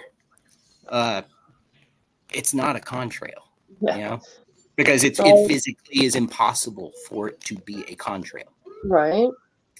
They'll always say the amount of moisture in the air and stuff too. If there's a lot of moisture, then the heat will cause it to mix with the moisture and turn into ice crystals. It's like I've listened to all the excuses. Well, trails from planes that aren't. That don't have the added chemicals. I mean, that's already got chemicals coming out of it from the jet and the jet fuel. It's not just water condensation; it's still chemicals in there. It's just you can see the additives that you can tell what the difference between the additives are. You can see it in the light, I see fucking rainbows coming off this shit. I'm like, what the fuck? I've got some pictures. In my opinion, natural clouds are white, and the man-made ones are sort of a dirty beige color. Dude, I'll see orange, all types of fucking weird neon colors refracting off whatever that shit is, man. Oh, you know what was crazy was being in New York City and looking up the sky and just seeing all these silvery, tiny little particles shining in the sky, just falling down on me. That was fucking wild. I'd never seen that before. Fucking gross. That's everywhere here, I swear. Because they'll do a big dusting, one day or whatever. I'll just see a bunch of them, and then I swear the next day my allergies are just completely fucked, and I'm just like, you motherfuckers, I hate you. I hate you so much. Why are you? Because I'll sit out there and I'll watch them. It's you watch it, and it's I'll just sit there and watch the sky throughout the day, and you'll see it. It's just a streak. You look at it 10 minutes later, and it's wider. You look at it 30 minutes later, and it's wider. And then you see more of them, and they're spreading. And then 2 hours later, it's a fully cloudy day. They've all turned into clouds, and then it fucking rains down whatever the fuck that they put in there. It's fucking gross. I'm just there's some weird weather going on in Colorado sometimes. Dude, it was weird weather going on around the world, man. 30 degrees today. Well, what about Acapulco, where a hurricane comes to in 6 hours, turns to Cat 5 and blows everything away, and then it doesn't even rain after that. It just disappeared. And remember it never hits oil rigs, ever. Never. Remember the hurricane? Oil rigs and Acapulco's still rolling, and that's where Nature Boy is. Yeah. Right. Oh, shit. He touched back down. He's going to be on Monday morning. Nice. He said he's going to give his Virgins recap, which I imagine is going to go a lot like, it was awesome. Yeah. You know, I want to see the video, you know. That'd be awesome. So you guys remember the hurricane on 9/11 that the East Coast was supposed to get and made like a 90-degree turn at the last minute right before the fucking planes hit? That wasn't ever even really reported on. That's the reason why my mom was watching CNN that day, because we were supposed to get a hurricane that day, and she's watching for the weather. Huh. And we watched the second plane go in, like, because we're watching for the fucking hurricane. And then you saw a hurricane, like, literally do a handbrake and change direction? Yeah, that was fucking wild. Just went away. Went right back to the ocean. There was a hurricane on 9/11 off the coast of Florida. Yeah.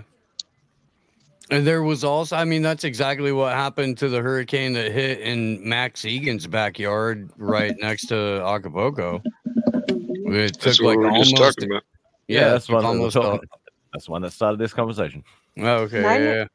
9/11 was a disturbingly beautiful and clear September day in New York State. It was like there was not a cloud in the sky, and after everything happened, we were standing outside looking up the sky, and it was so weird not seeing anything up there.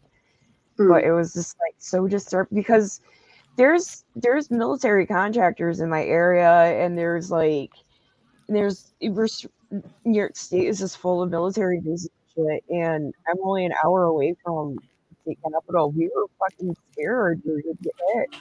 But it was weird just being that worried.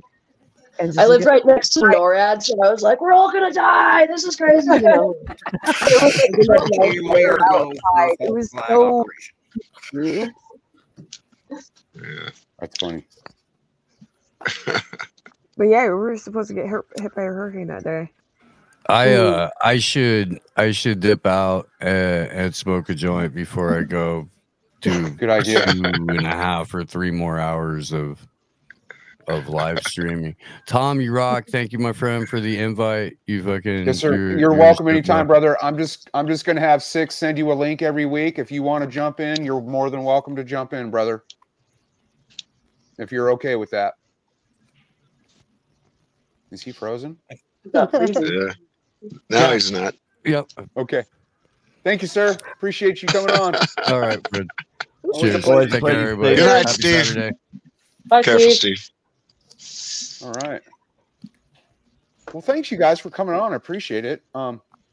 This is kind of what I do on Saturdays. I just hang out with people like y'all and just shoot the shit, man. And I really enjoy it. Fun. I dig it.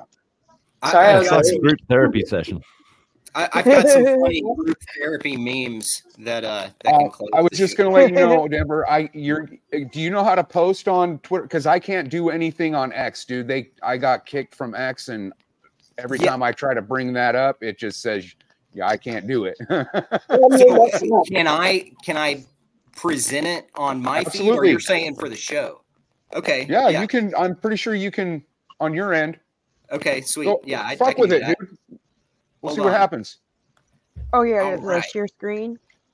Yeah. And true to form for the Saturday Night Anarchy show, Denver has gone dial-up again. It's because I'm waiting.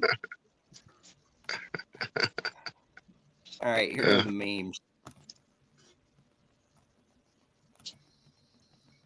And then Harps posted the video of that shooting. Tom, I also sent you an email of a pic of my new puppy.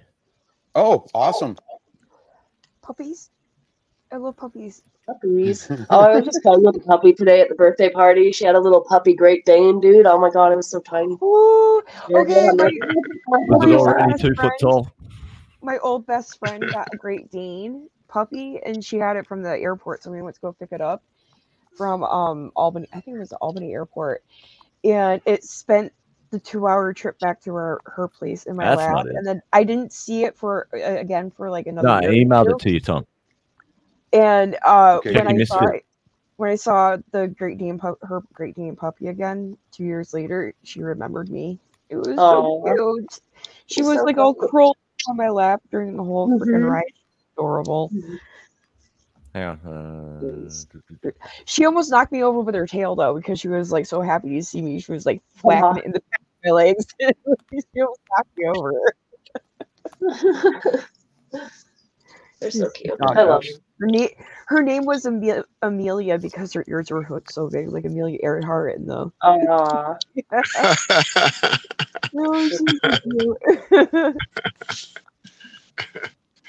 There's a bunch of people around this bar that have Great Danes, and they're one of them. His name was Duke, and literally, like I'm 6'1", the dog weighed 160 pounds, and like you know, just his back was higher than the edge of the pool table, you know, so up to my waist, you know. Yeah, the big dog. 160. He weighed more than me.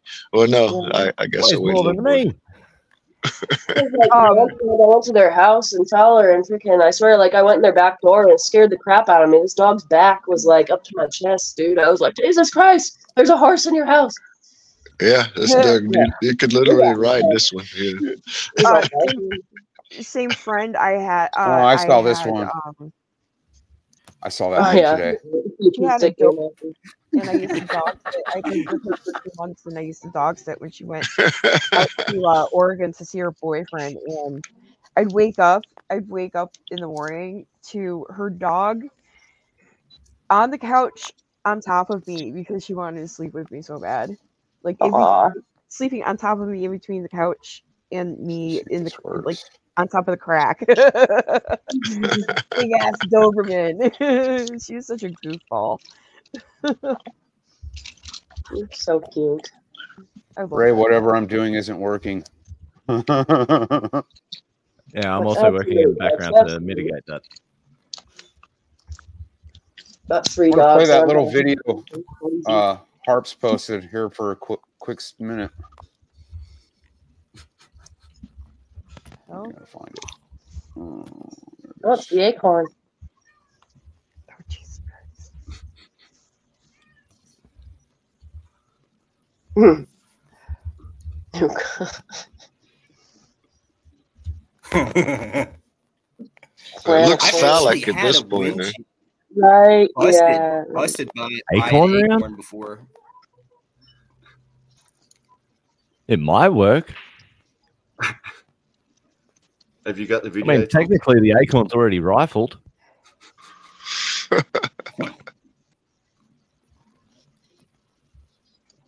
Oh, have you got that video working? Hold on a second. And also, that's one hell of a way to plant acorns. Hold on, give me a second. I'm blowing it. Are there like shotgun shells that have like seeds in them? I'll replay it. Or maybe that would probably work. Like, thinking of paper, the paper with the seeds in it, I'm just confusing the two. That would be a cool idea, though. Well, they used to have like what they called where they put salt in it, you know, salt in the shotgun, and so yeah, you could do the same thing. Yeah, you can get empty shells and fill it with anything. A deputy screams, "Shots fired!" takes out his gun and fires it multiple times at the patrol car nearby. Oh, I saw this. This was insane. The fucking patrol car they fired at? Yeah, this fucker got hit by an acorn. Yeah. Falling acorn. Investigators with the Okaloosa. I've been hit. This is newly released video of the incident that occurred in November 2023. Watch again in slow motion as the acorn falls on the roof of the car.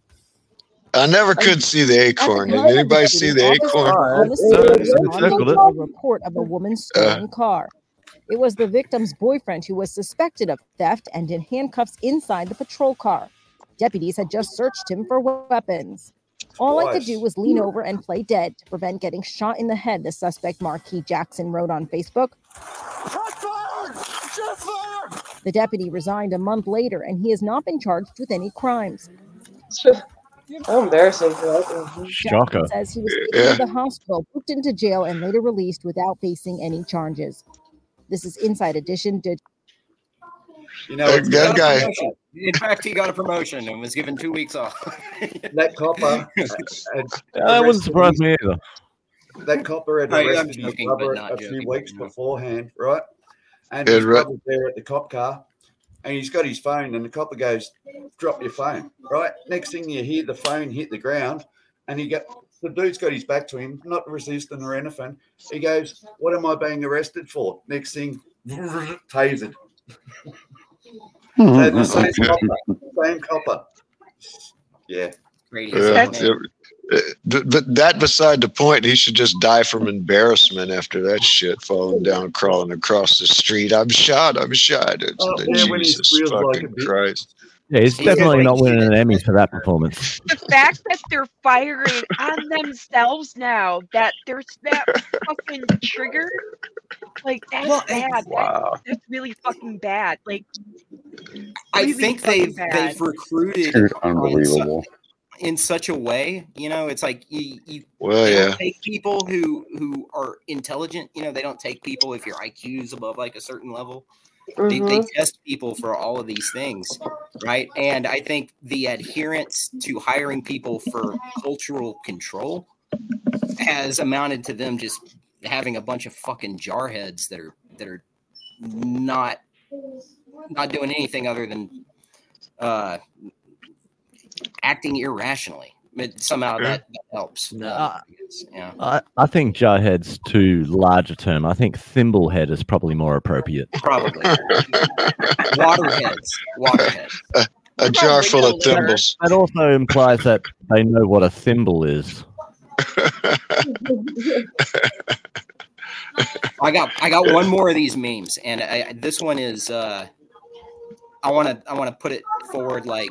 In a symbolic way to like Tucker Carlson going over and speaking to Putin, and a lot of my Republican buddies are like, "Oh, look, man, there's no way this is scripted. Tucker's totally on our team, man." so this is that. He never applied for the CIA, you know. Well, I mean, I think the tussle back and forth, now Putin kind of made him look a little silly. Is how he won some people to that opinion. Okay, here it is. And the caption here is, "If wrestling is fake, explain this."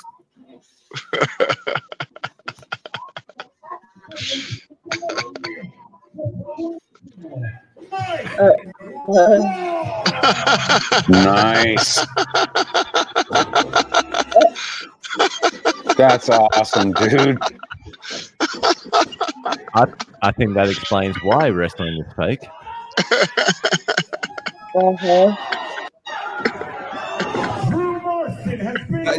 This is Tucker Carlson right here. Yeah. It's a big show.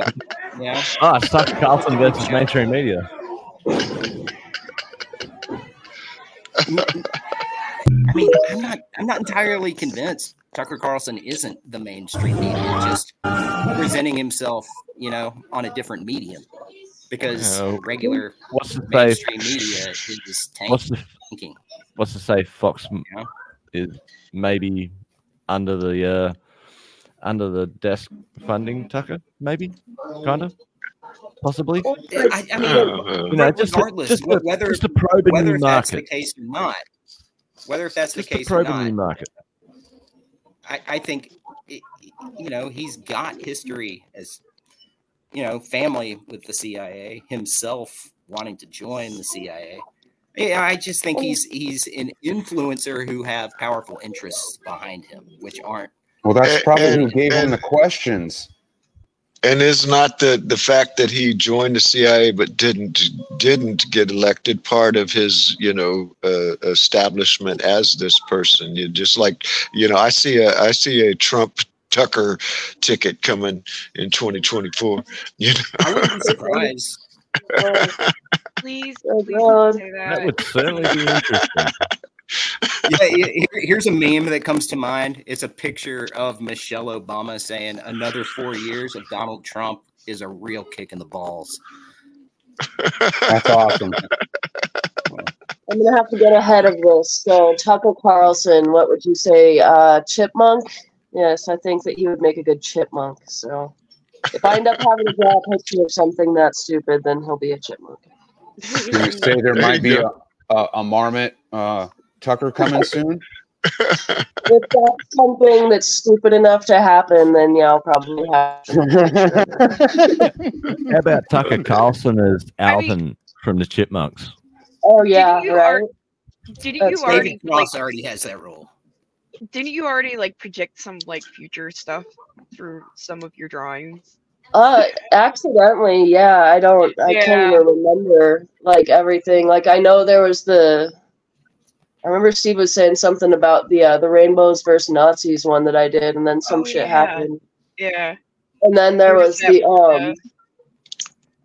the Rainbow Road thing. I remember something happened after I drew that Rainbow Road explosion kiss terrorist thing. And then something else happened. I was like, what the fuck? It happened. Oh, it was the bridge explosion or whatever in New York, in Rochester, I think. Or up that way. It was wasn't it something to do with a Grateful Dead thing or I don't know. It was a Canadian Kiss concert. That's right. Yeah. But yeah. But it was on the border. It was on the New York State Canadian border. Right. That happened right after you drew that. I look at my binder now and just start at the beginning and be like, oh yeah, I predicted this with this one. And another one was the one where I did the cluster bombs to Ukraine, and there was the paragliding marmot, and then right after that there was the Palestine. Forgot about that. I mean, you got a parachute, but I was that's pretty crazy. Dude, what are the fucking chances? Yeah. This ridiculous cartoonish fucking marmots coming from the sky and attacking a fucking concert. Yeah, right. I cracked too many jokes and made too many smart ass comments that ended up coming true. So sometimes I gotta watch my mouth as far as the jokes. Well, they say art. Draw that. So I would. Draw that so we can see it, because it's all a clown show anyway. Might as well get some entertainment from it. Yeah. I mean, I was trying to figure out if it was everything's just that stupid that it's easy to predict, or if I have a magical pencil, in which case I should probably start drawing more positive things happening, but that wouldn't be as funny. There's the rub, right? That is the rub. The biggest disappointment about the world we're living in is there is so much comical value, even in all this tragedy, but comedy's largely been murdered. It's people don't take risks anymore. It's very few people. Yeah. Yeah. How far would Richard Pryor get today? You know, yeah. Richard Pryor would be locked up with his first fucking performance. Come on. We all know that. The funniest, most ridiculous shit happening in front of everybody's face, and they're just I'm too mad. That's offensive. I'm God damn, what's wrong with you? And people have Chrissy Mayer gave a podcast about a week ago on the Black National Anthem, and how Black Twitter came after her for being I don't really like this, but she made the point that people with this low knee-jerk reaction tolerance, they are confused on the concepts of comedy and of offensive material. It's those lines can intersect, but some people have just been so primed on this knee-jerk reaction over bullshit, just total bullshit. Mm-hmm. Manufactured issues that are bullshit. Emotional stimulus, it's just Pavlovian, ring the bell shit. It is. And as a result, comedy is not what it once was. It's true. Everyone's afraid to say certain... they're going to get canceled or someone's going to get mad at them. Or that's like, what I'm saying. That's what I'm saying. It's like everybody's walking around in fucking handcuffs, like not able to, you know, really go for the real funny stuff because the cancel culture. Like, yeah, you know? they're self, you know, self-censoring more or less. Self-censoring. You know?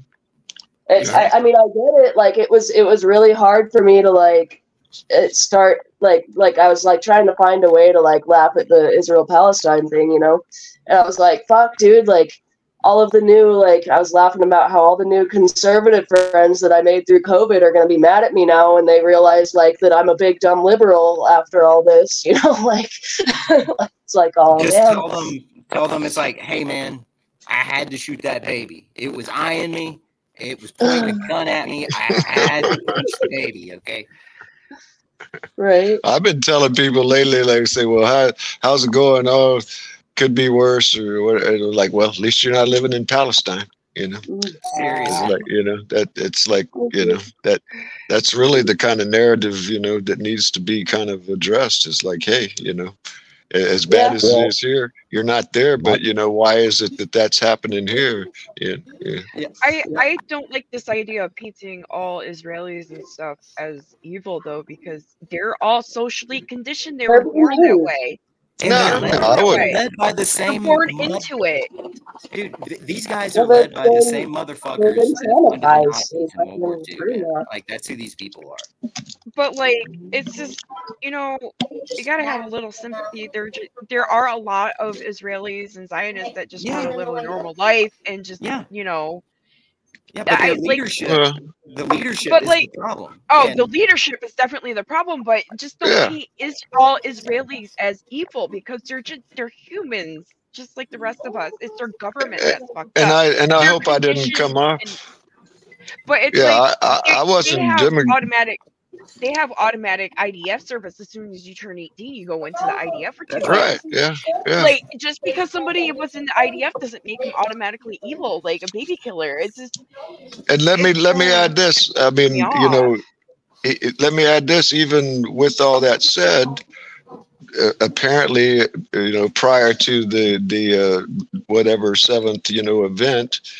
The majority of the Israeli people was already against. They were you know, there was all kind of lawsuits against Netanyahu and all that, and so that was their 9/11, to where they just, even though the majority of Israeli citizens, whether they were Zionist or whatever, weren't on board with what.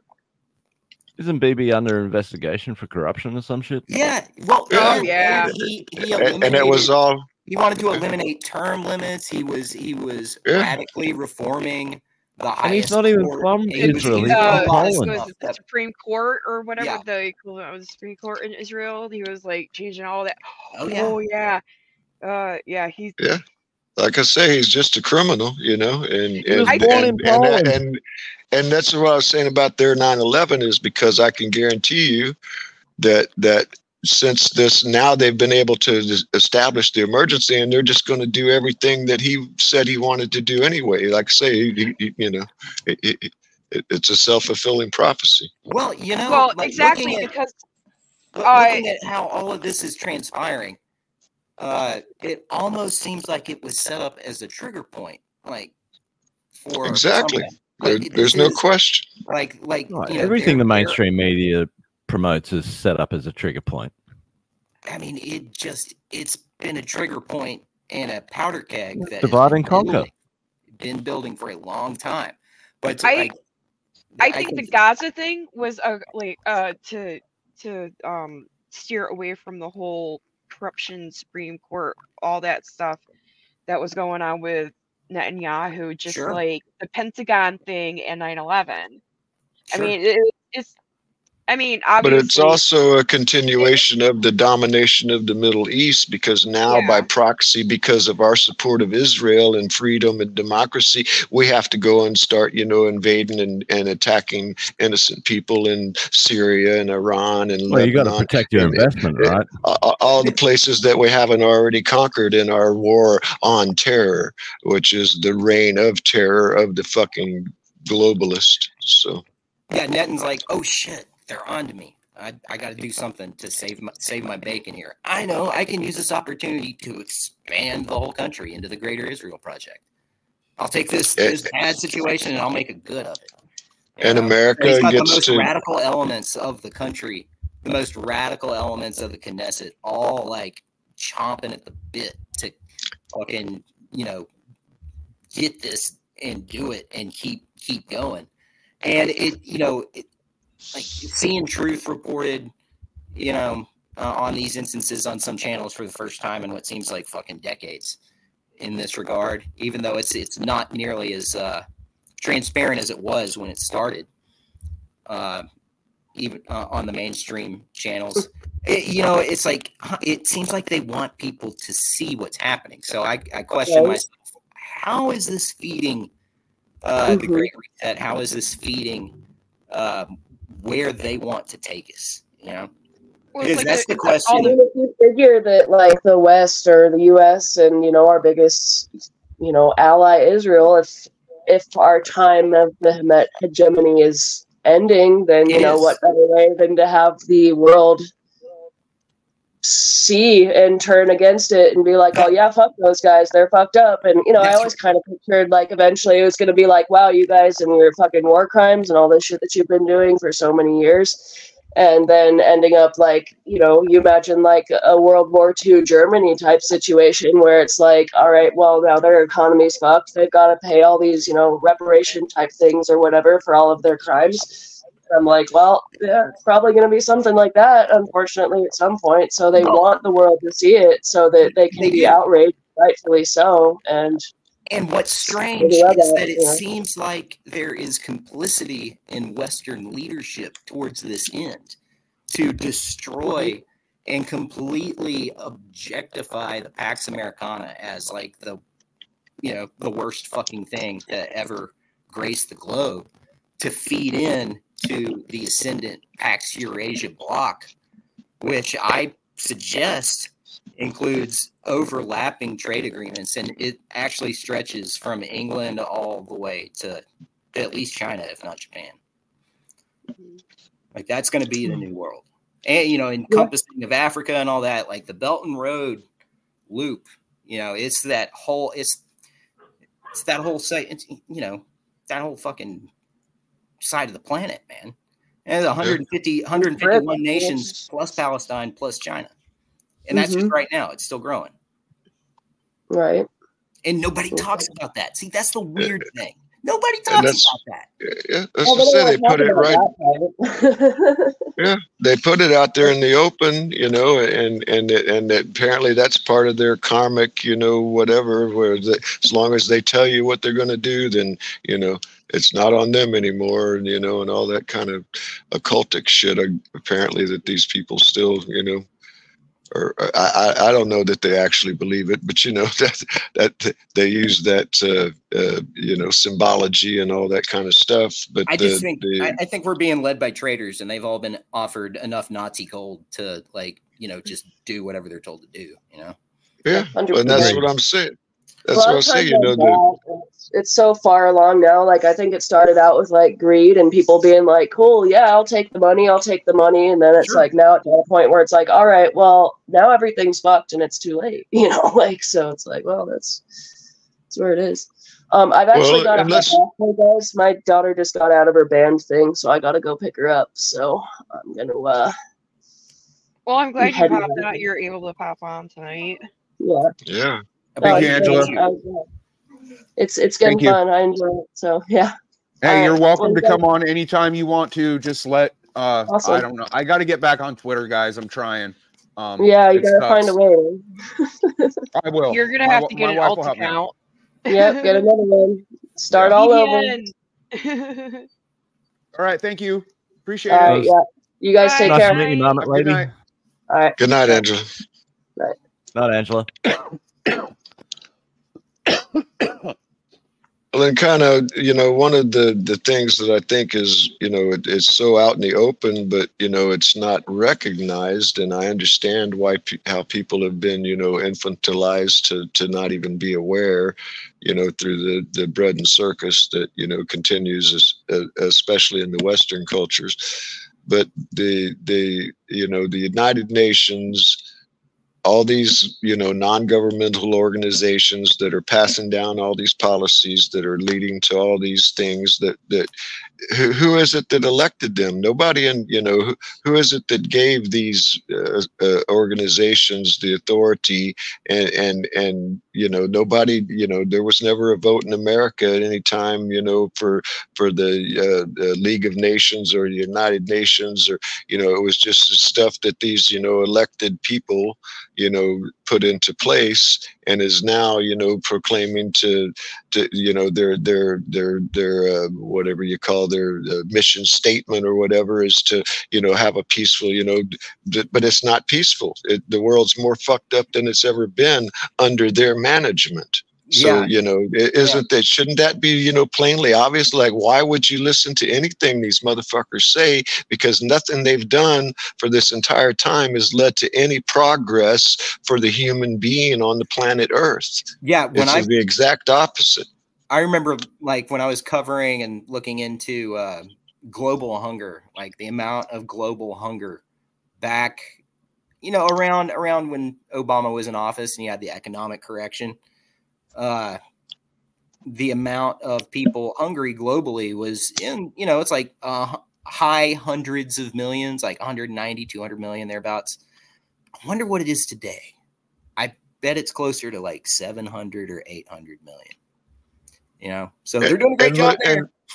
and when they say these memes about, you know, capitalism is the greatest system of government that has raised more people out of poverty than any other system of government on planet Earth, we've all heard those memes, you know. Well, when you look up what is the actual poverty level on the planet Earth, and this was like 10 years ago that I looked it up, it was like $2.50 a day.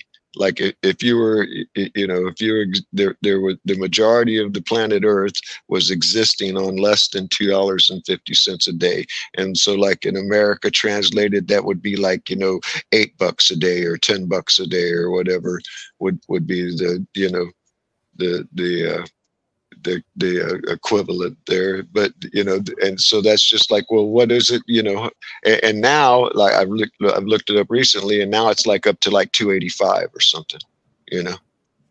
So I don't know, you know, how they're coming to those figures, but they seem to be a little misleading to me. Ray, that is one fine looking dog you got there, brother. I was wondering what that was. Yeah, a little 6 month old Kelpie. A Kelpie? Yeah. What's a Kelpie? Explain that. Is that an Aussie term, or is it pit bull mixed with a kangaroo, or what? That's the breed. Name for.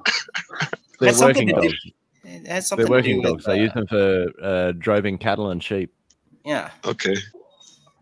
Kelpie. Yeah, Shelly's got one. Yeah. I'm going to look it up. I mean, I looked up the number of people hungry in the world today. My guess was good. It's at 783 million.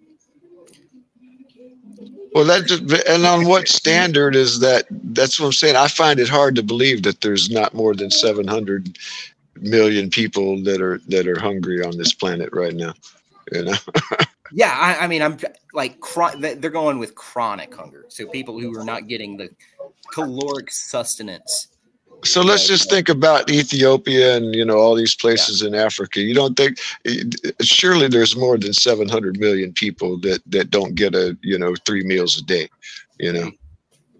I mean, I question these figures have to be wrong. You know, obviously there are people that live in rural, like in Indonesia and Philippines, you know, out in the middle of nowhere, and they got their rice paddies, and, you know, they got a generator, and, you know, but they're not necessarily starving every day. They're, you know, they're getting, you know, they're living peaceful lives, well, you know.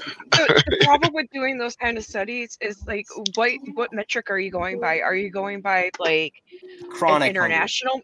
And are you going by an international metric that's probably westernized and goes by a Western diet, or are you going by the regional standards of what chronic hunger is? Because the geography and everything, just where they live, will control. There's a lot of control for like what local diets are and what the climate is, what the terrain is like, what the regional flora and fauna is like. So it plus like genetic adaptations to all that local stuff and what their bodies need.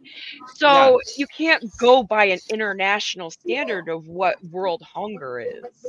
Yeah, so the number's probably larger than what they cited at, but still that remains like even the not small number of 783 million people suffering. Well, that's only registered. That translates to people not having enough calories or enough like nutritional minerals in the diet they eat, or both concurrently, to where they are malnourished and hungry, you know. That's registered. Don't know where the next meal is coming from. But what I'm saying is, what we think is malnourished and hungry, like for our diet, is completely different in a different country, and it's sustenance at least over there. And like, so it's and like different because they're adapted to a different diet. Mm-hmm. And you got all these commercials that they show on late night TV and stuff, where it's like Ukraine and Israel and Sarah McLaughlin music. There's these Israeli, you know, as Holocaust survivors that, you know, can't afford to leave, and they show, you know, these decrepit houses and the old ladies, and it's like, okay, you know, $25 a month you can keep. It's like, where, you know, why is it that those people are, you know, in wherever they're at, there is resources available for those people, you know? It's like, why is it that anybody allowed those people to be that, you know, position in the first place, you know? I don't know, if I guess I got a little sidetracked there, but it's just really weird, you know, that Israel, like with all the aid that we get and all that, they still got Holocaust. And how many of these Holocaust survivors can be left? You know, it's like, you know, y'all can't, you know, figure out a way to, you know, get some aid to these people. I mean, yeah, they're intentionally blocking it. Or they're just monopolizing on you know, the emotional appeal to get you to send them a lot of money, so there's, you know, CEOs can, you know, knock down $1 million a year, and they spend, you know, 200,000, you know, feeding people, you know, or whatever. They spend the 200,000 of the 20 million that they take in, you know. Yeah, they can fly the film fees. They can fly the film crews in to film all this crap and pay the advertisements, you know, put it on TV every night. They can afford all that. How can they not get the food on? Yeah, it's like, you know, how hard could it be to get that lady some food, or, you know, build her a house? You know, how many, you know, Jimmy Carter houses. The government has all these like blockades or, you know, regulations for what you can and can't do to help people. I mean, just look at like, when there's like wars and stuff, and like war conflicts in countries that we're either against or for, and they blockade our enemy and like the food deliveries, and saying that there's like weapons hidden in that shit. Like, I mean, sure, maybe, because, you know, all government is bad, but I mean, you're still blocking food aid to war-torn countries. Does anyone know if it's illegal? That's what it comes down to. That Israelis is illegal. It's actually a war crime. It's actually a war crime. Yeah. No, I mean, for the Palestinians or for the Israelis to help Palestinians, is that illegal for them? No. Is that like no? You just might get shot doing it, you know? It's illegal. It's the unwritten rule? It's illegal for Israelis. That's what I'm saying, yes. That's what I was asking. Helping. But internationally, no, it's not. So even if they wanted to, I don't think that's probably a small minority that says, hey, this is fucked up. Actually, maybe we should not starve them. It's very possible that. But I wasn't sure if it was illegal for them to even try to help. It's very possible that you know, that being illegal or whatever in Israel could be a war crime, international war crime in itself.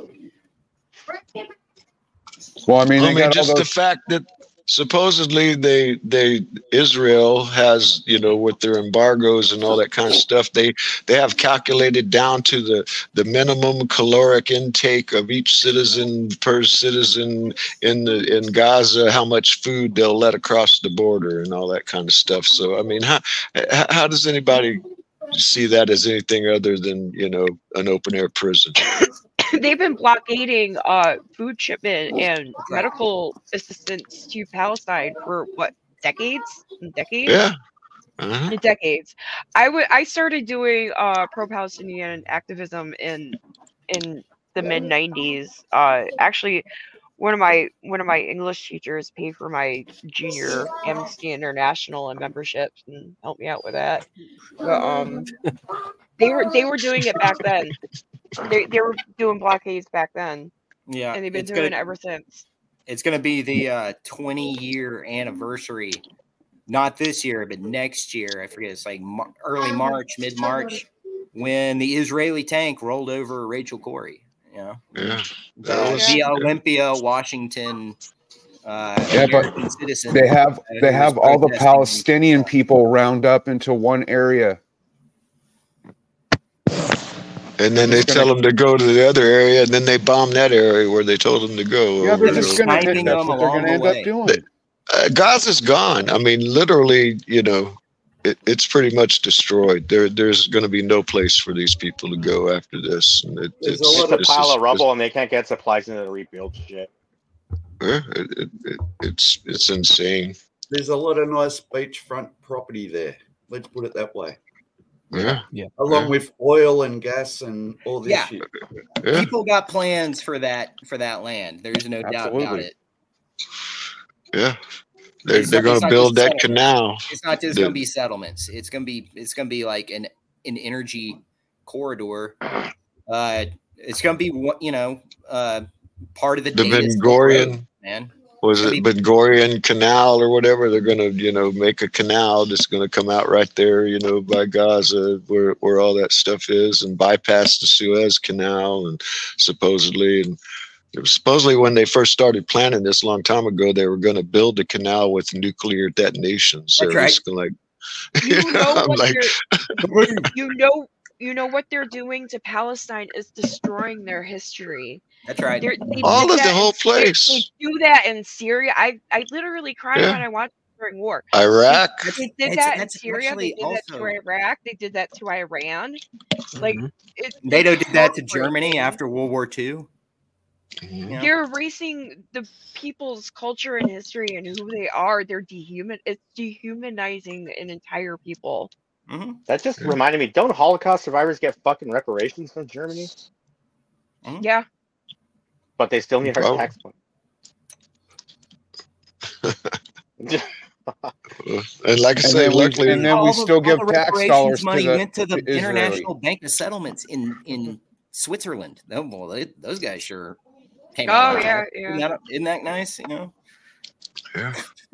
Put the German people on the hook, but like, you know, totally let off the banks that actually fucking helped the Nazi regime. Yeah. Yeah, the United Bank or whatever it was, George Bush. The Zionists run those banks. One of the guys who started the fucking Bank of International Settlements was one of Hitler's bankers, dude. Yep. Yeah. I don't have his name like directly on hand right now. I can look it up real quick, but like, there's history there. I wanna research this so bad about my hometown. Because I think I talked about... Did I talk about this before? I've been telling everybody about this. So the co-founder of IBM is from Oneonta. And his son basically invented modern aerial photography. And he was an inventor for the military industrial complex. And he was an integral part of creating Silicon Valley. And he had Fairchild Industries, which Werner von Braun became CEO of after Sherman Fairchild died. The Fairchild Mansion was given to the the Oneonta Masons, I think in the will of the elder Fairchild, the one that co-created IBM. And so my sister volunteers at a local animal shelter's thrift store, and the local library donated some stuff to the thrift shop, and part of what was in there was original drawings from a German soldier during World War I, World War II during it was a Nazi soldier, and we got this. She got this slide picture of a couple Nazis. Like, it looked like it was like maybe from the late 70s or early 80s, maybe in a hotel room. And I'm convinced there's a fucking Nazi connection in Oneonta. I really want to research this. I really want to go home and research the shit out of this.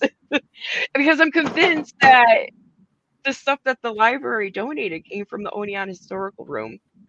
And I think they're getting rid of everything. And I really want to like do this before they get rid of everything. Mm. There's something there. It's interesting. Something to dig into. Just every one of your relatives, huh, Shelly? Oh, speaking of my relatives. Connected to something. So the Fairchild family plot is in Glenwood Cemetery up the street from my mom's house. And so it's on like a little knoll, and then there's like a little road around the knoll, and then right across from that road is my family plot, the Baldwins and the Caldwells, and I think the Crosses and Comstocks. Alwick Baldwin? There's very possible he could be a distant cousin. Well, it's my family, the Baldwin side has been here. Specifically, the Baldwin side has been here for a couple centuries. But everybody, like, if you are a blood Baldwin, you're all related, especially in New York. Mm. Incest is best. Big families. The rich stay rich, right? Yeah. Keep it in the family, Vance. Can't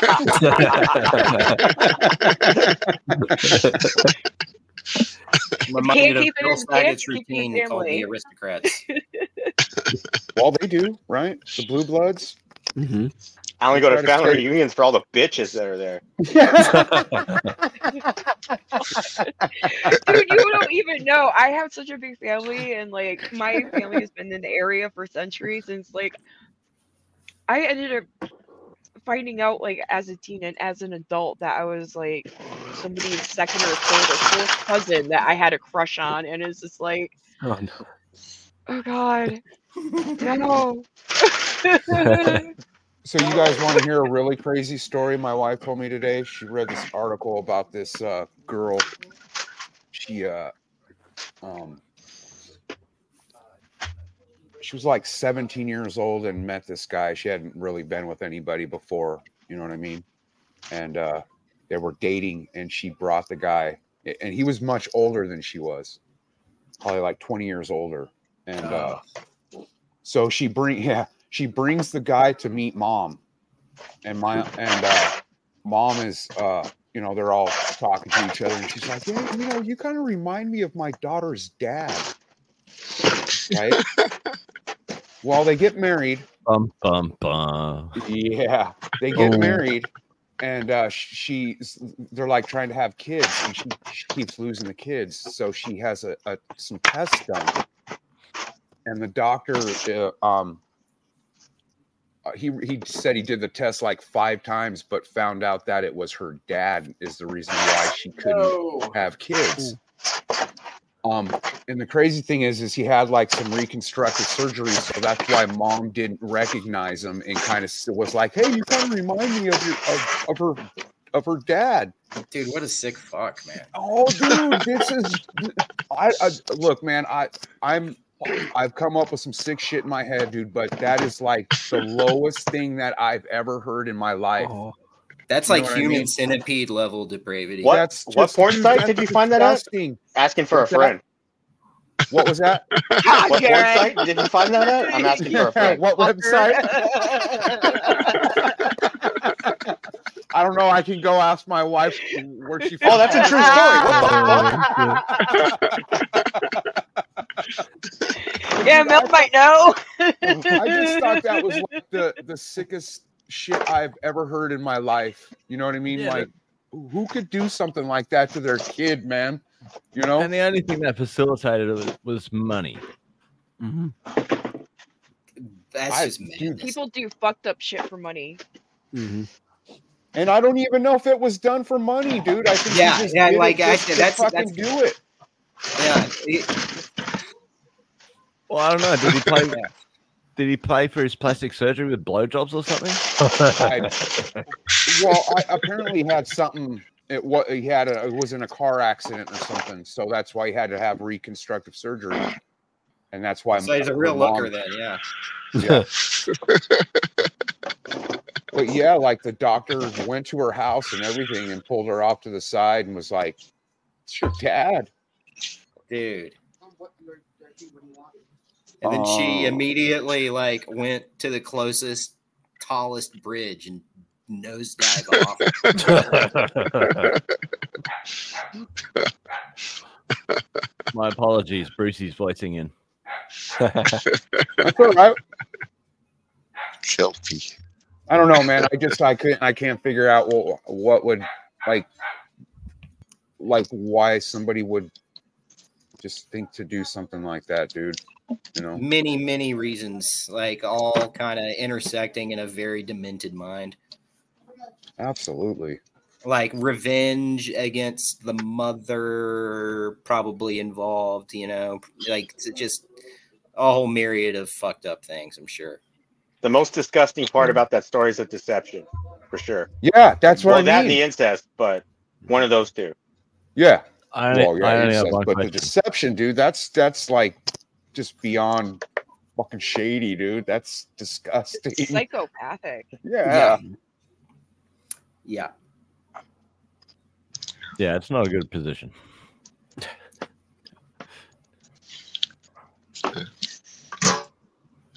I mean, obviously premeditated if he went through the surgery and shit.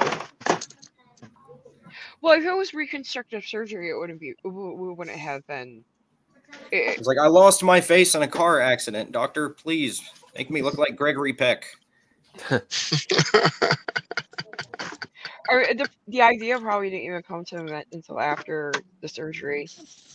Yeah, he probably watched Face Off. Probably watched too much Pornhub. That's a fucking psyop, man. Damn. I need to watch Face Off again. I need to go on a John Woo kick. Well done, food. Have y'all ever seen A Better Tomorrow? It's the first movie he did with Chow Yun-Fat. It's like those old Hong Kong gun fu movies. Like two movies you absolutely need to see. A Better Tomorrow? A Better Tomorrow. They made like 5 of them, but John Woo only directed the first one. Mm-hmm. And it's fucking awesome. Like, that's the movie that made Chow Yun-Fat a star for movies. Like, he was a star from daytime television before that movie. Is that his real name or is that a made-up name? Chow Yun-Fat, the guy who was in... No, that's his real name. And okay. He's the guy that was in Crouching Tiger, Hidden Dragon.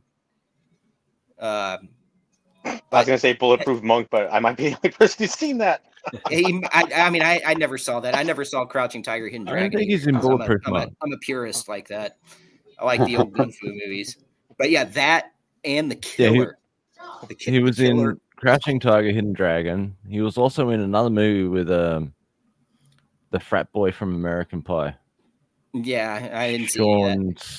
That narrows it down. They were all frat boys in American Pie. John Williams Scott. Stifler. Stifler. That dude. Oh, okay. The John Woo trio with Chow Yun-Fat is A Better Tomorrow, The Killer, and Hard Boiled. Hard Boiled is one of the fucking greatest action movies ever made, ever, with some of the most amazing stunts ever. And this is before all the CGI and all that shit. You know, it was like right at the cusp before, you know, all that started coming in really hard and heavy. Yeah, oh back when it was strings and harnesses. Awesome, dude. Like, seriously, do yourself a favor. Right, Denver, you sound like a fucking nerd, so I got to ask, is it better than Jackie Chan Police Story or Rumble in Hong Kong? Oh, yeah, that's a valid question there. You know, they're both awesome. Right. They're both great movies, but they're great for different reasons. You know, it's like with the John Woo movies, that there's more cinema craft. You know, it's like the cinematography and the director's pacing and the musical score. It's like it's real cinema, but it's also a kick-ass action movie. You know, sounds awesome. Yeah, I'll look for that shit. Yeah, those are fucking great movies. John Woo directed Broken Arrow here in the States with John Travolta and Christian Slater. That was like his first American release. That was a pretty kick-ass movie. But dude, those Hong Kong movies, oh my God, dude, those are the best. Those are some of the best movies ever made. I'm like the only person. I'm like the only person in my family that's not into martial arts movies. Like my sister loves them, my nephew loves them, my brother loved them. Not me. I'm the odd one. What about Snake and Evil Shadow? What about Fearless Hyena? What about Shaolin versus Llama? No. Oh, that's a fucking amazing movie. Yeah, dude. I am the devil. I must die to prove Buddha exists. That's the last scene of the movie. That's what got me into the Wu-Tang Clan. Yeah, Shaolin versus Wu-Tang's great movie also with Gordon Liu. Oh, that's a great movie. Probably the greatest kung fu movie ever made, and it's only an hour and 20 minutes. So much happens in it, it feels like it's like a 3-hour-long movie because it's just like an epic tale.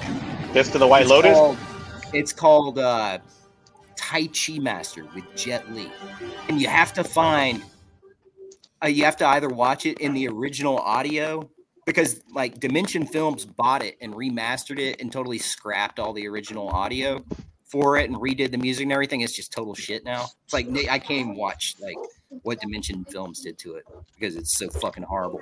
But it's like the same voice acting studio would do all the dubs for those movies back in the day, like the real goofy dubs, which are just like charming in a way.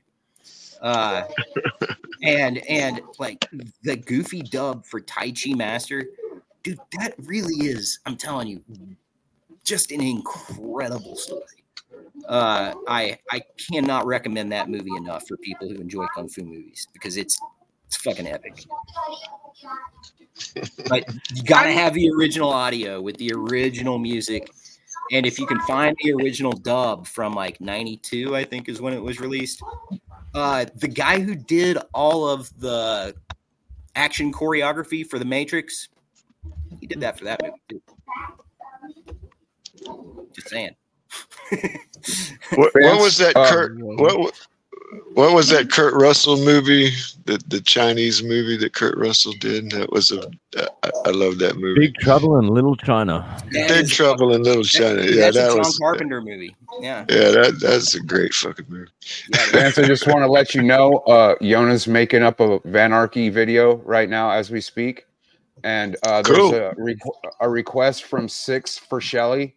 He would like to see her break boards next podcast. Break boards? No way. Body chop. Funny you mentioned that. I have an Uncle Bob that he taught Taekwondo for decades. Nice. And he was like well over 6 feet tall. He got really annoying about it. He sounds like he might have been a bit like Danny McBride in the Fist Fight. Oh, that was a good one. So I gotta tell you about I like that. I gotta tell you about my Uncle Bob though, so it'll make more sense why it's really annoying. So my Uncle Bob was like an Eagle Scout and stuff, and so he was the Boy Scout troop leader or whatever it's called for decades. So he forced his sons into it. He forced his sons into Taekwondo. He was he was a history teacher and the family genealogist, and he went to school for, you know, he has a degree in history, so he forced his sons to learn all that stuff, all, you know, also. And so we, like, it's just, it was one of those things that was like pumped into everybody's heads at fucking family holiday dinners. Yeah, I'm just sitting here like, oh my god, I'm having fucking flashbacks, because his son Adam, my cousin Adam, he went to SCAD for like graphic design or something like that, or some kind of art, or yeah, computer art or something, I don't know. But so he was really into anime and stuff, so he was into the martial arts stuff too, and so my sister was, my brother was, and yeah, it's just, oh my god, it just like sent me back to fucking Thanksgiving in the 90s all over again. Like, Shelly, tie a square knot, Adam, or Easter, spinning heel kick. Or fucking July 4th. Ah.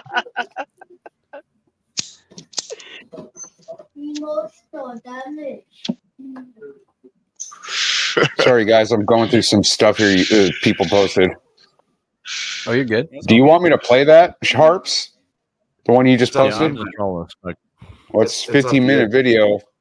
Yeah, I mean, I can play it for a couple minutes. What do you reckon, Ryan? Okay.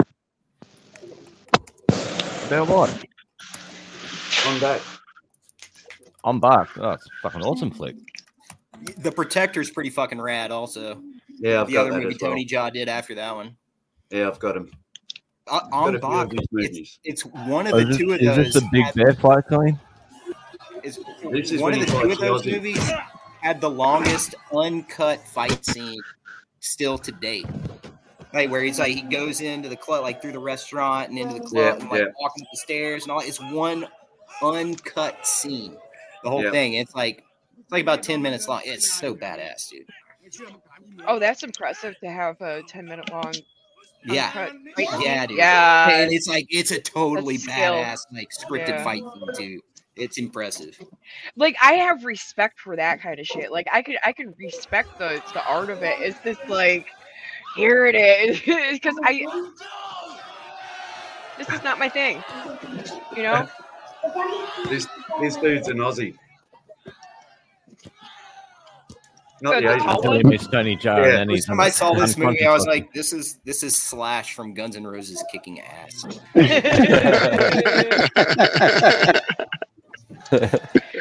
But mixed with Weird Al, like Weird Al, right? There you go. That's good. That's good. Like, look at his face.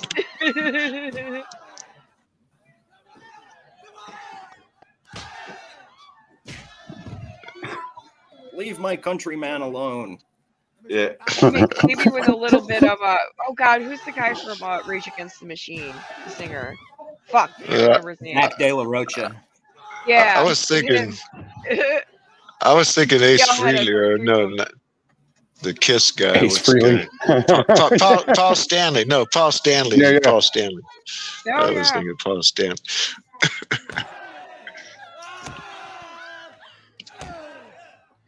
No.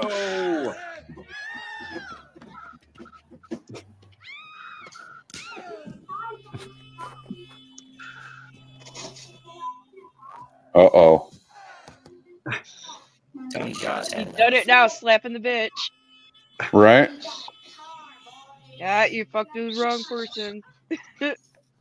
Yeah. Yeah, my brother put a guy in the ICU for, like, beating up his girlfriend, so I understand that one. This bloke is unbelievable. Like, the white people who go to Bangkok and get totally drugged and robbed and sold into sex slavery. I mean, it's all in the name. It's called Bangkok. Funnily enough, then, but you sound like the character in the movie. The guy that's betting on a high stakes. Oh, up in the corporate box.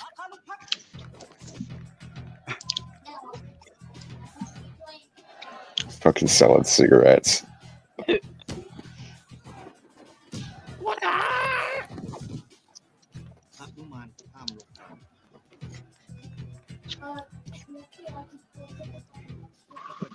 What's up with that guy?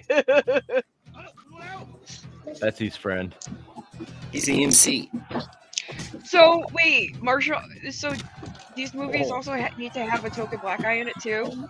Yeah, I thought that was just an American thing. Hey, we gotta have diversity in the movies. The amount of injuries they copped filming this is unbelievable. He tore, I think, his hamstring or something like that doing it, and he still kept filming. Oh wow! Oh. Yeah, that was. Yeah, that many injuries, that many KOs, and all that. On your DVD, it shows all the. It's got all the bonuses and all that. And yeah. Yeah. Let's not mention Undock 2 and 3, where Luc Besson took over directorship. Yeah, I didn't see either of those. Yeah, I've got the guy who did The Professional. Luc Besson, the guy who did The Professional, and what's the other one? Don't get me wrong. Yeah, Luc Besson does some good work, but yeah, he did The Fifth Element also. This dude gets knocked out. In this scene, they both get hurt. Or not this one. The French dude gets knocked out. But yeah, there's a few injuries in this scene. This guy is like martial law from Tekken. Oh man, I miss playing Tekken. I was so good at Tekken. Oh. Tekken 8 just came out like a couple weeks ago. I want Tekken 2. I have my PS1. It's the little mini one. I still have it. I just need the adapter for it. I think I still have Tekken 2 somewhere. Oh yeah. Fucking love that game. I haven't played video games since Soul Calibur. Wow, that's going back. I've never even heard of it. I had an Atari growing up. We had like 50 games. We have really rare ones too. And then my mom sold the Atari and all the games to a college student for $100. Oh. That hurt. With the driving paddles and everything. Oh. I wanted it. It took up too much room though.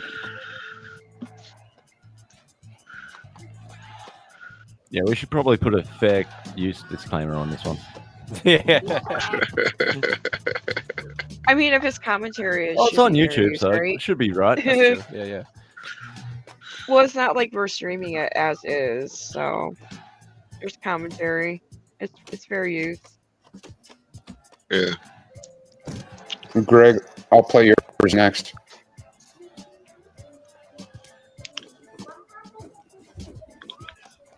Fast forward a bit, Tom.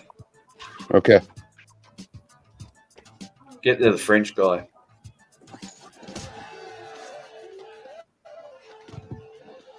Yeah.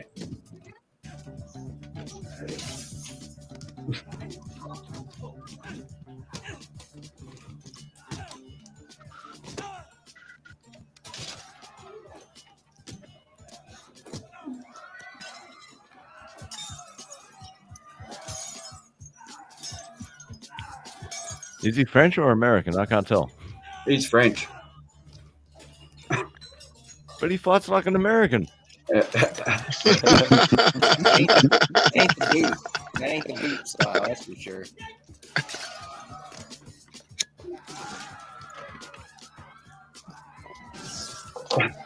Whoa.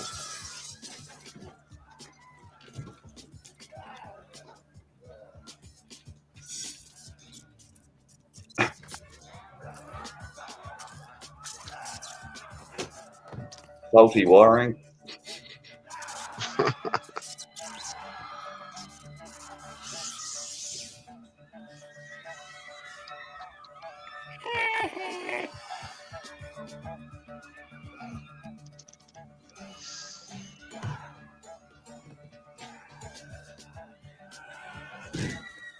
Oh.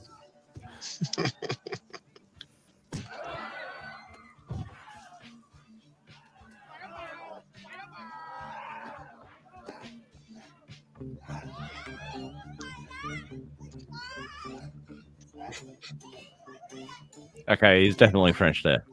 Yeah. Yeah.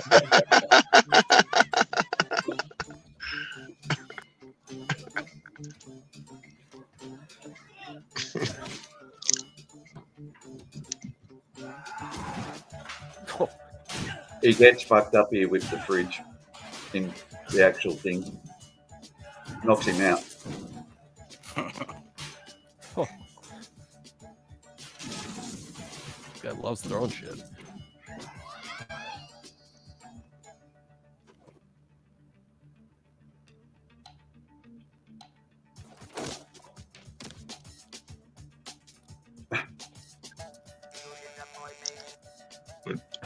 There's Denver. Oh. Wow. It's like Ned from South Park.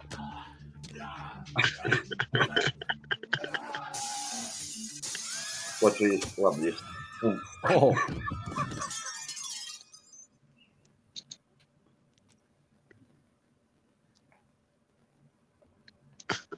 Hooray. Hey. And that's how you kill a party, folks. Yeah,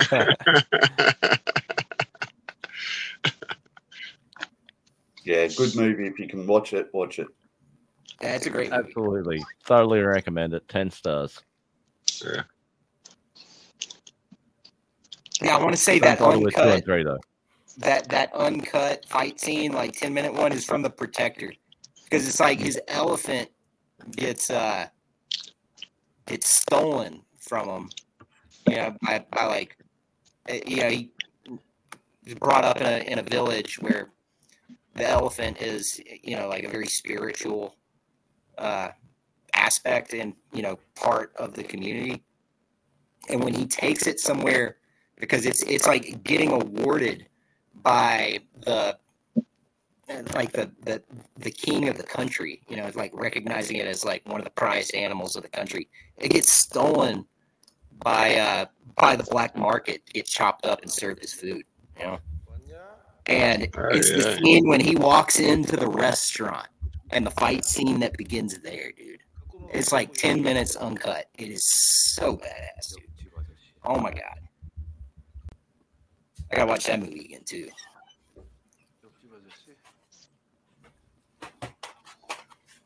너 도라의 정신병자지. 종석이 어디 있어? 소미가 먼저다.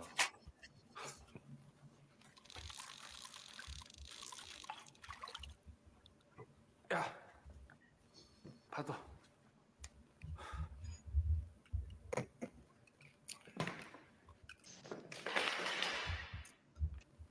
비켜 이 새끼야.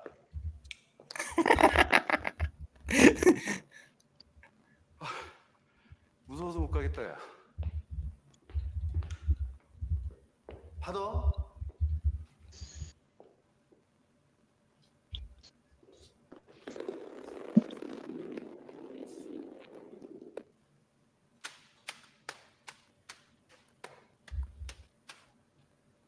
스트라이크.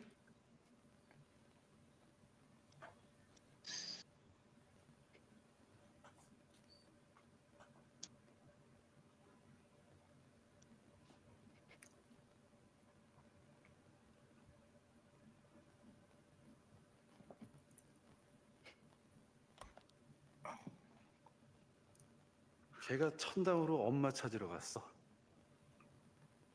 근데 눈깔이 없어서 못 찾아. 넌 사람 잘못 건드렸어. 옆집 아저씨? 장난치냐 이 개새끼야? 내 동생 어딨어? 내 동생 어딨어?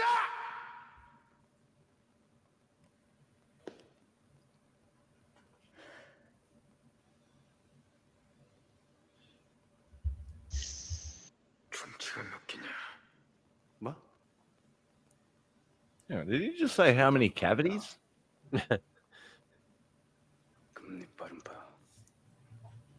Yes, that's what he asked.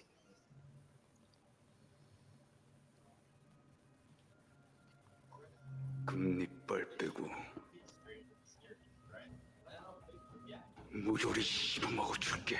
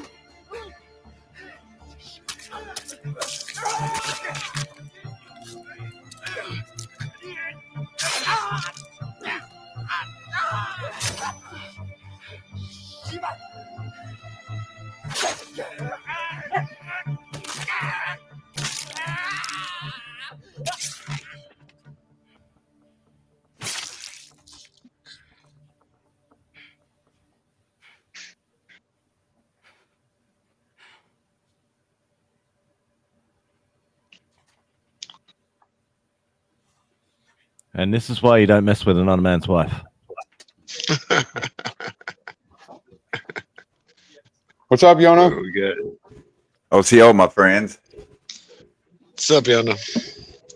Well, Van Arky, I spent almost 6 hours remixing that song for you by Greg Greenway, Mussolini's Head.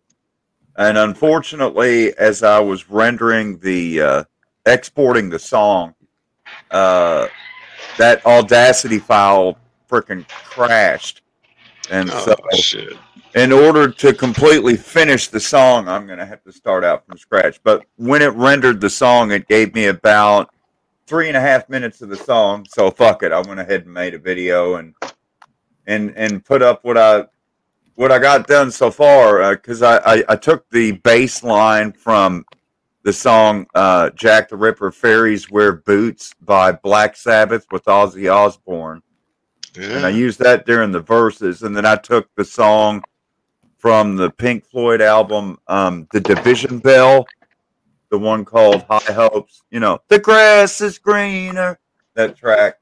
Because I mean, I told you that's what I was going to do, right? Because I was hearing it before I ever made the song. I was like, man, this song would really go good with some Pink Floyd and some Sabbath. So, well, I hate to hear that it crashed on you. I mean, that sucks. I found out what the problem was, because the brand new fucking Windows 11 laptop that I made it on doesn't have enough storage space. So I stored the master Audacity file on the external hard drive while I was making the song. And then when I went to render out of the external hard drive, as I later found out, don't do that with Audacity. I can do that with Studio One, but I can't do that with Audacity because it corrupts the file completely. I downloaded 3 different Audacity tools to try to fix the file, and consider it a lesson learned. That's the joys of being a content creator. You constantly have to learn new software and then learn not to make the same mistakes. Oh, also, thanks for the heads up with the glitch there. Yeah. I used Audacity as well. Cut off Mussolini's head. Shaped heads and swastikas that blindly shout out his name, mindless of the history, ignorant and empty praise, in love with the simplicity. Finding someone else to blame, race is a myth. Pure is a lie, race is a myth, pure is a lie. That's pretty good.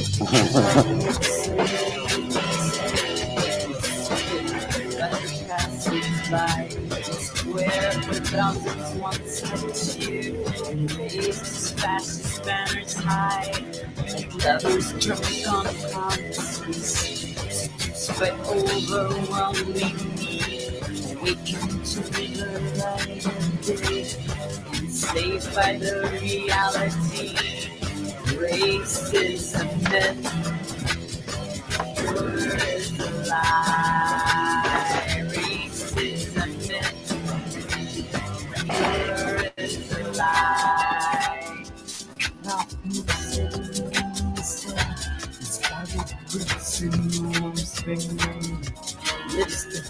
another day, encoded in our reptilian brain that only shadows of the past, forests of antiquity, instinctual, the strong, the fast, or beauty, fight or flee, on that ancient wiring, Mussolini's had realized that those reduced to primal fear will trade their freedom for their lives, will trade their freedom for their lives, and worship an invented god and slaughter sacrificial goats. But then we repeat the lie that keeps the dagger from their throats, that keeps the dagger from their throats. Every allegiance in God we trust. I've seen the enemy, it is us. Racism, pure is a lie. Racism, pure is a lie.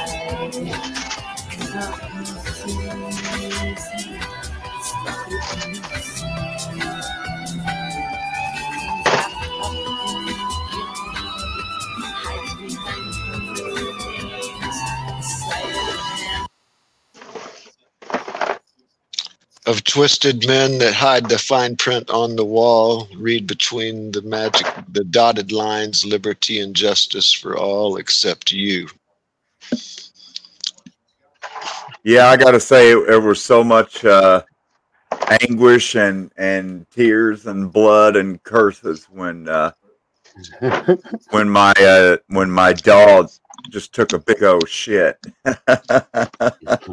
So I'm like, oh my God, because like it took forever on that. It took me almost 2.5 hours to get the Black Sabbath sample to sync up, because I had to go through, because that album that Black Sabbath recorded, you know, that's old Black Sabbath with Tony Iommi and Ozzy and all the rest of them.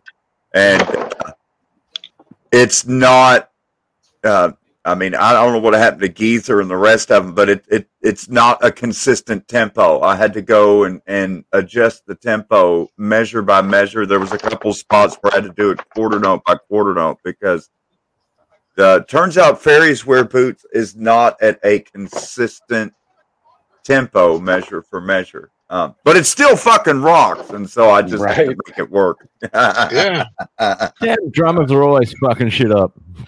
Well, it's actually the bass line. It was Geezer, I think, Geezer Butler on the bass, who was rushing the song. The bass. He wrote most of the music for Black Sabbath. And then they it was a great.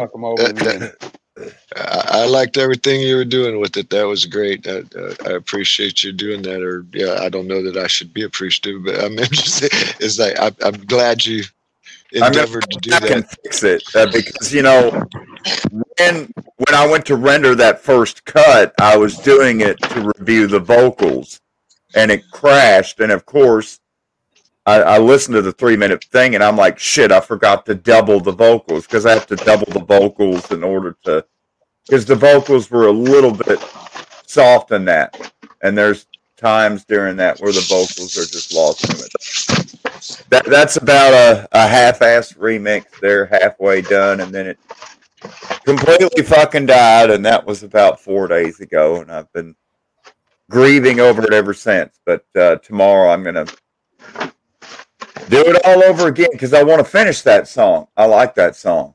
No, I really like the lyrics. I like the message.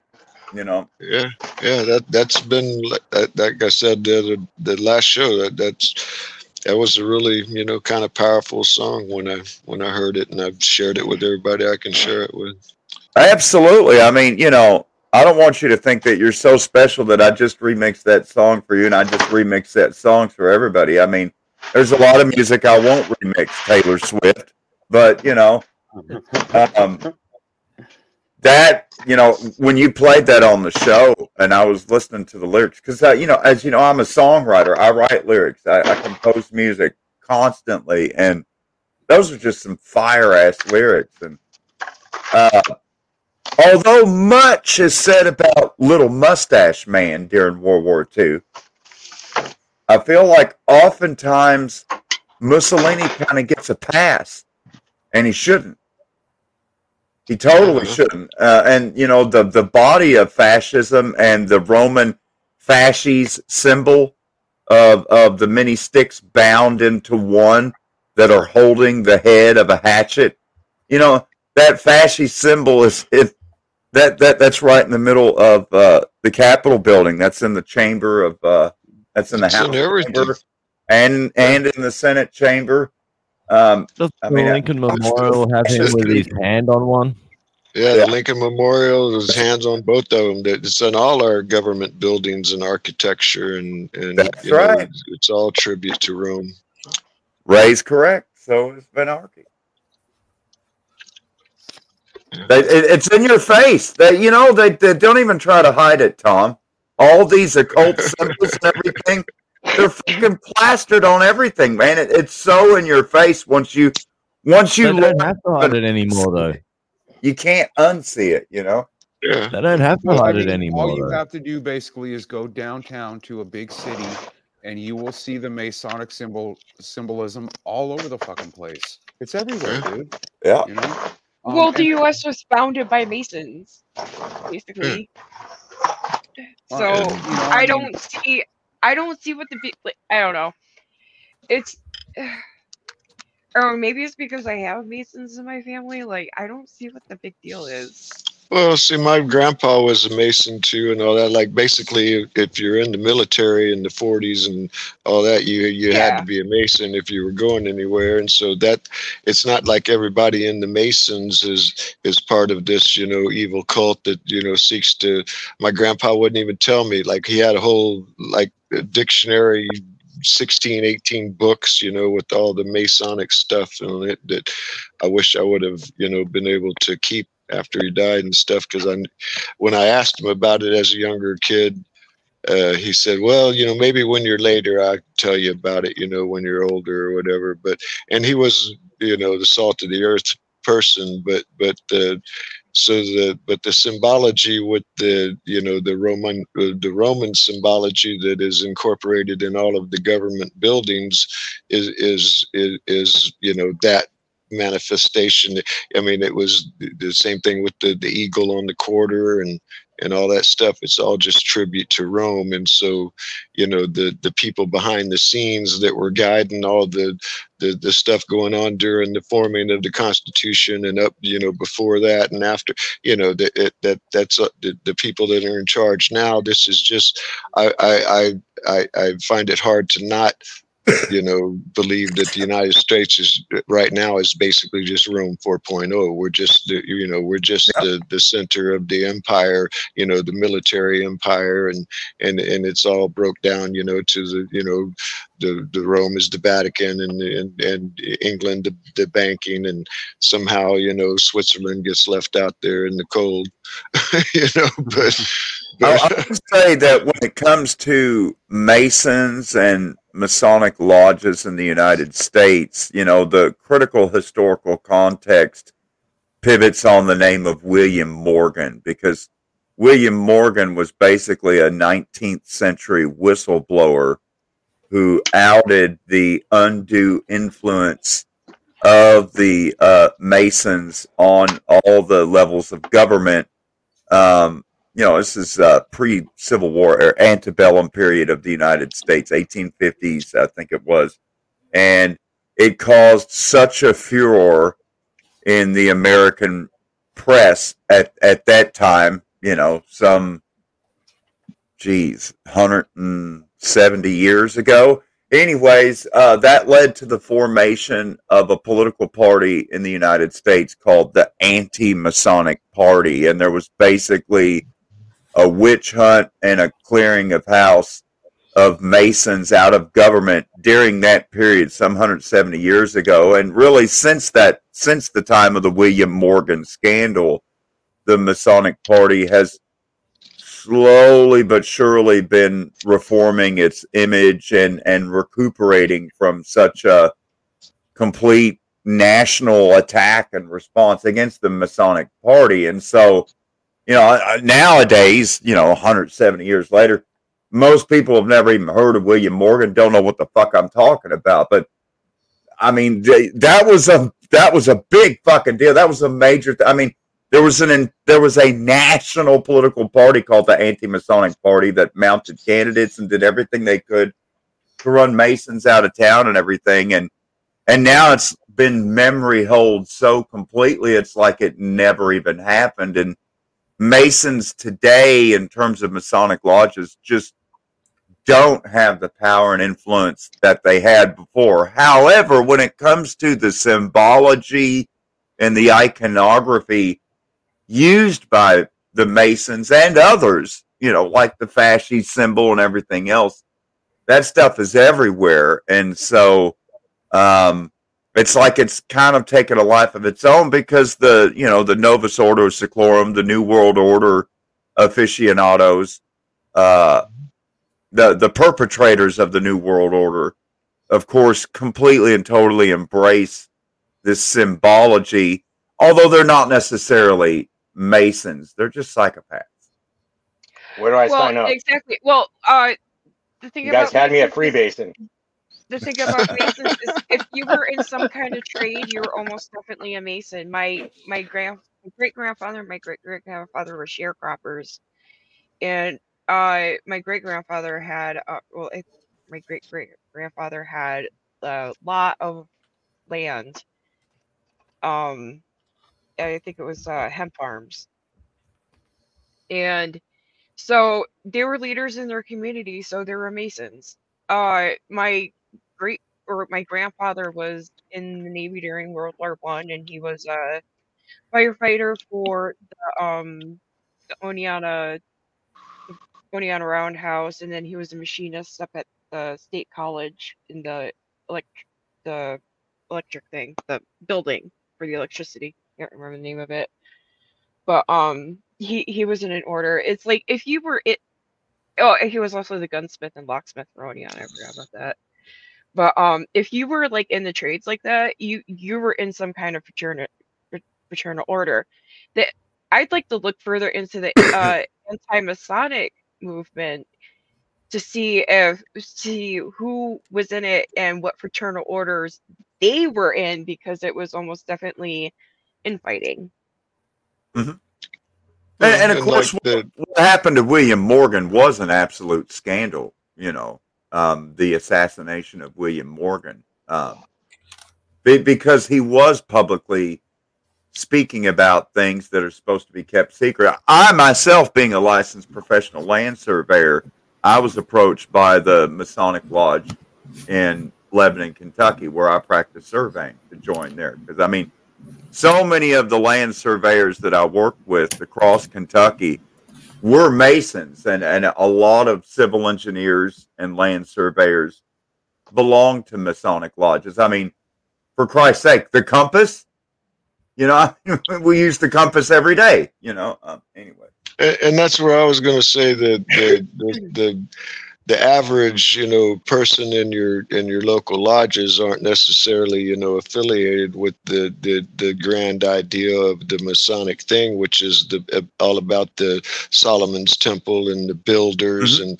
and it's this collectivist idea that you're involved in this, you know, greater noble good that, you know, has to be kept secret because the average person can't really understand it, and so, you know, that's kind of the guise that it slips under the radar as an open conspiracy kind of thing.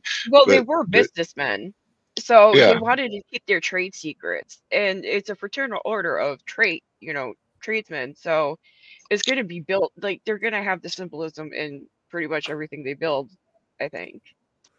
Really, when I think about the Masonic order, I just basically see it as an archaic, centuries-old establishment of the professional managerial class that has practiced animal husbandry on the Homo sapien species in the United States for about 200 years. I mean, you look at how Americans are fed and watered every day, and basically the entire country is a factory farm for human Americans, you know, with the poisons in the air, the poisons in the water, the poisons in the soil, the poisons in the food. You know, I have a big old handful of Cheerios with some pesticide. You know, I mean, it's, the shit's fucking everywhere. And it's interesting that we can critically analyze, like, you know, consolidated animal feeding operations or factory farms when it comes to, you know, raising chickens and hogs and beef. But to me, you know, when I go out and DoorDash and deliver McDonald's and Taco Bell, I see it in the same exact light, that Americans are being fed just like factory herds of cattle and hogs and chickens when it comes to this fucking corporate chemical slop that's pushed out of these drive-through windows, whether it's Whataburger or Jack in the Box or Burger King or Five Guys or McDonald's. I mean, even the grocery store food, you know, there was a scandal recently I saw on the Telegram on AM Wake Up about how these apples were being sold at Kroger grocery stores as organic apples, but they had this big green round sticker on the back of the bag that was hiding the fact that the apples had been coated with a brand new technological coating that nobody wants. And it was literally surreptitious. I mean, taking this, someone had gone through and put these green round stickers over top of that label on the bag. Mm-hmm. And the lady filmed it, and that's where I saw the little video she took on the AM Wake Up Telegram.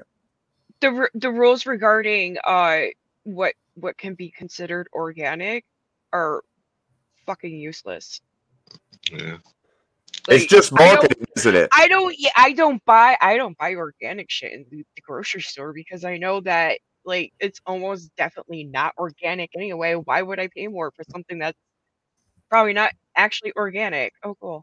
Yeah, it's just marketing and gimmickry, isn't it, Shelly? It's just marketing and gimmickry. The lesser of two evils. It's only 150 chemicals in organic. All it is greenwashing. It's just fucking greenwashing. Yeah. There were those hybrid apples. That's wild. Take a look at this thing, man. You know what this looks like? This looks like an apple that was treated with hormones to expedite its ripening process, and it only got on half the apple. Like, exactly. That's fucking wild. Look at that shit.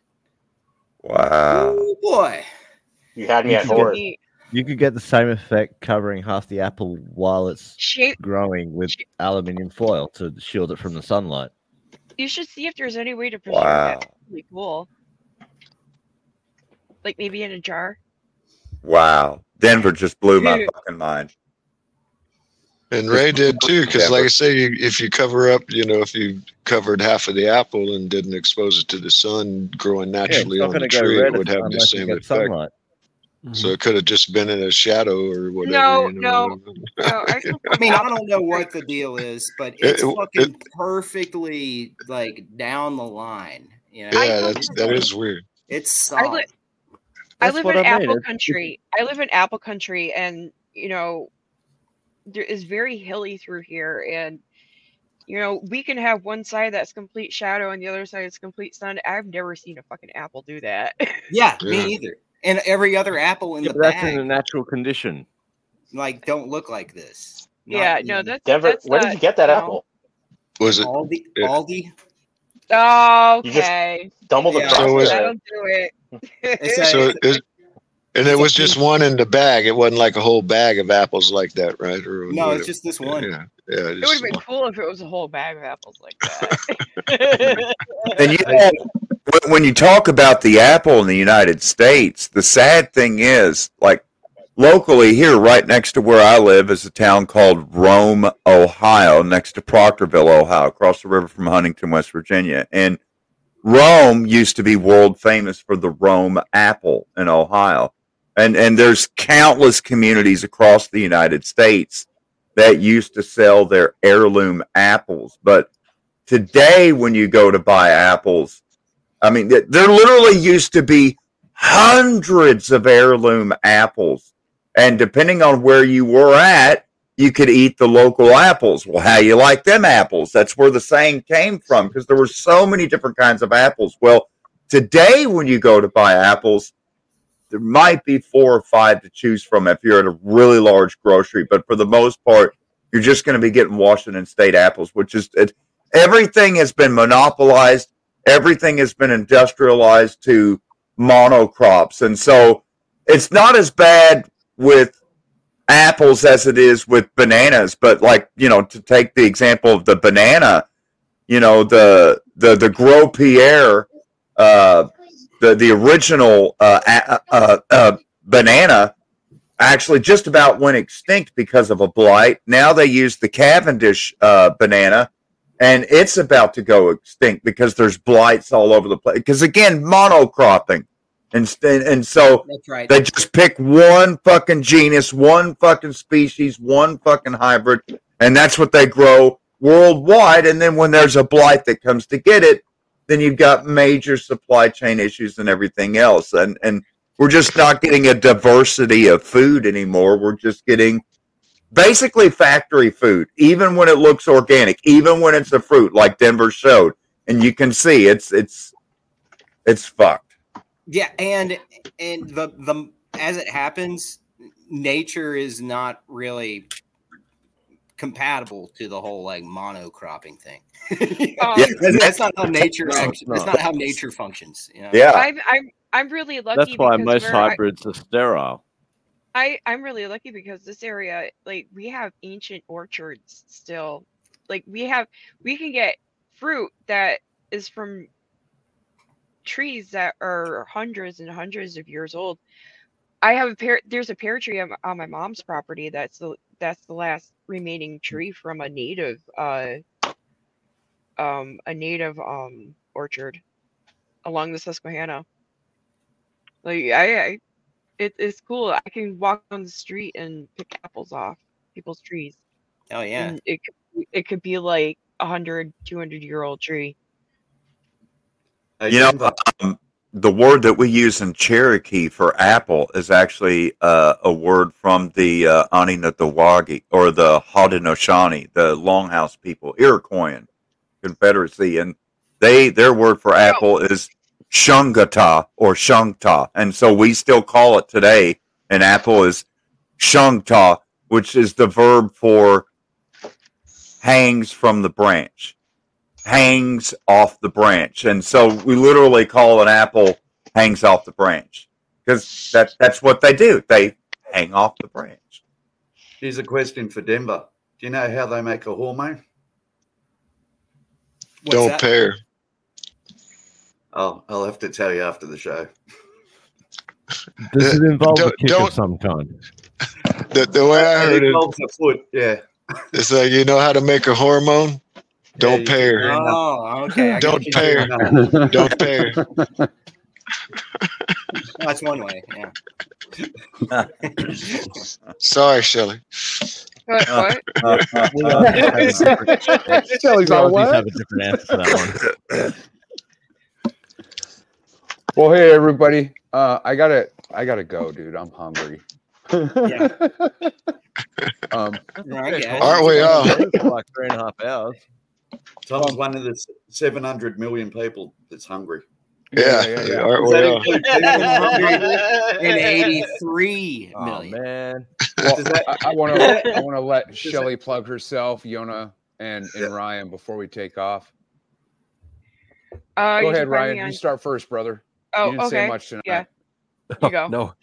No worries. Yeah, no. Just the indie review on Fridays with on Steve's channel, and basically just playing all the indie news that I can find that each week. And the main goal of that is just spread that as much as I can. Not really to go to my site, but really just to go to those sites to try to find as much of that as we can to spread it out. But it's a good compilation to share with newer people. You're doing a fine big job, thanks brother. To Steve too for doing that. You're doing a fine job. Thank you. Oh, thanks, buddy. Appreciate it. Shelly. Okay. You can find me on Twitter. It's at Poison Alice or Anarchist Co. Anarchist Co on Instagram, or Poison Alice on Instagram. Anarchist Co. I'm still having problems saying this word because it's a mouthful. It's a tongue twister. Yeah, it's anarchistcollective.com. And wakeupshow.com, and of course follow and wake up on Rumble and Rockfin and wherever you can find it. We're teaming up with Ryan for artist shows. So, nice. We're in the works. That's awesome. It's gonna be good. Cool. Yeah. Let's see. If you're looking for the Yona, the main site where you can find me is at Grand Theft World Liberty Radio. Our website on the internet is manufacturingreality.org. You can also go to grandtheftworld.com. And there's also a number of courses available online with Grand Theft World at agora.com, including a course that's taught by Ryan Christian from The Last American Vagabond there. Big labs out there? There's a number, I think Derek Brose. There's I'm not sure of all the different courses that are available in this current semester, but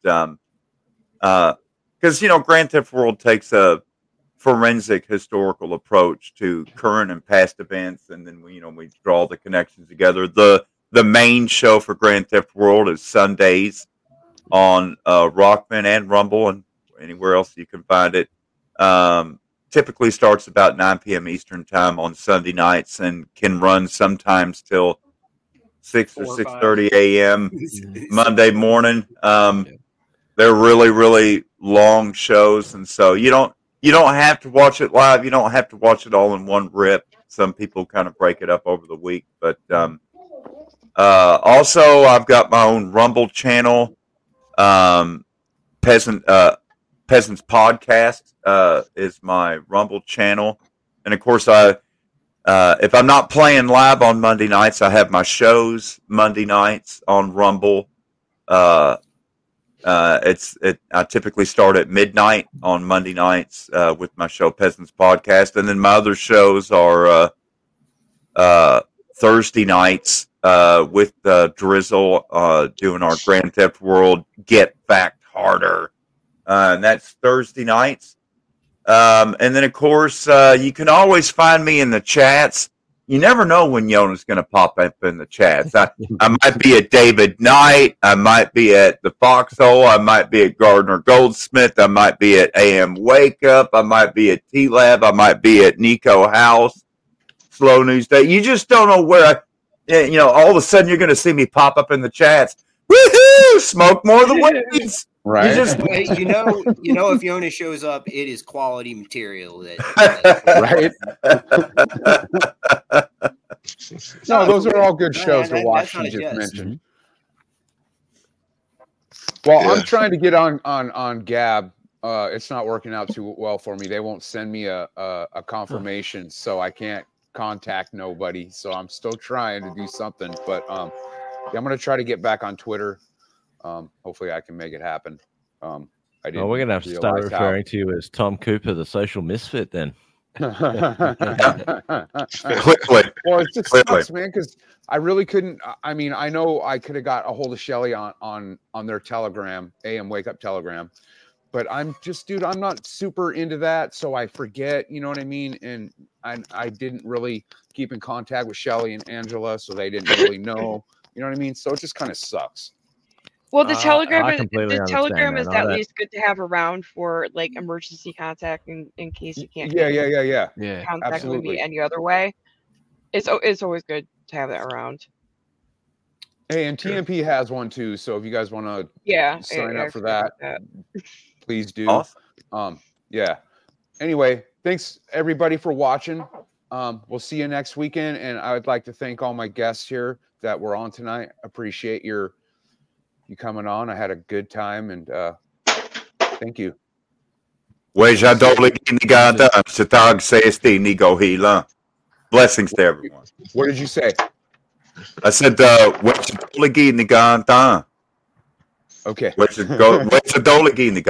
Blessings to everyone. Muchos bendiciones para todos ustedes. There you go. Thank you, Yona. Appreciate that. I'm in. Free time. All right, nice talking to everybody. Thanks for having me on. We'll see you later. Good night. See you next weekend. Have a good weekend, guys. Good night, everybody. All right, well.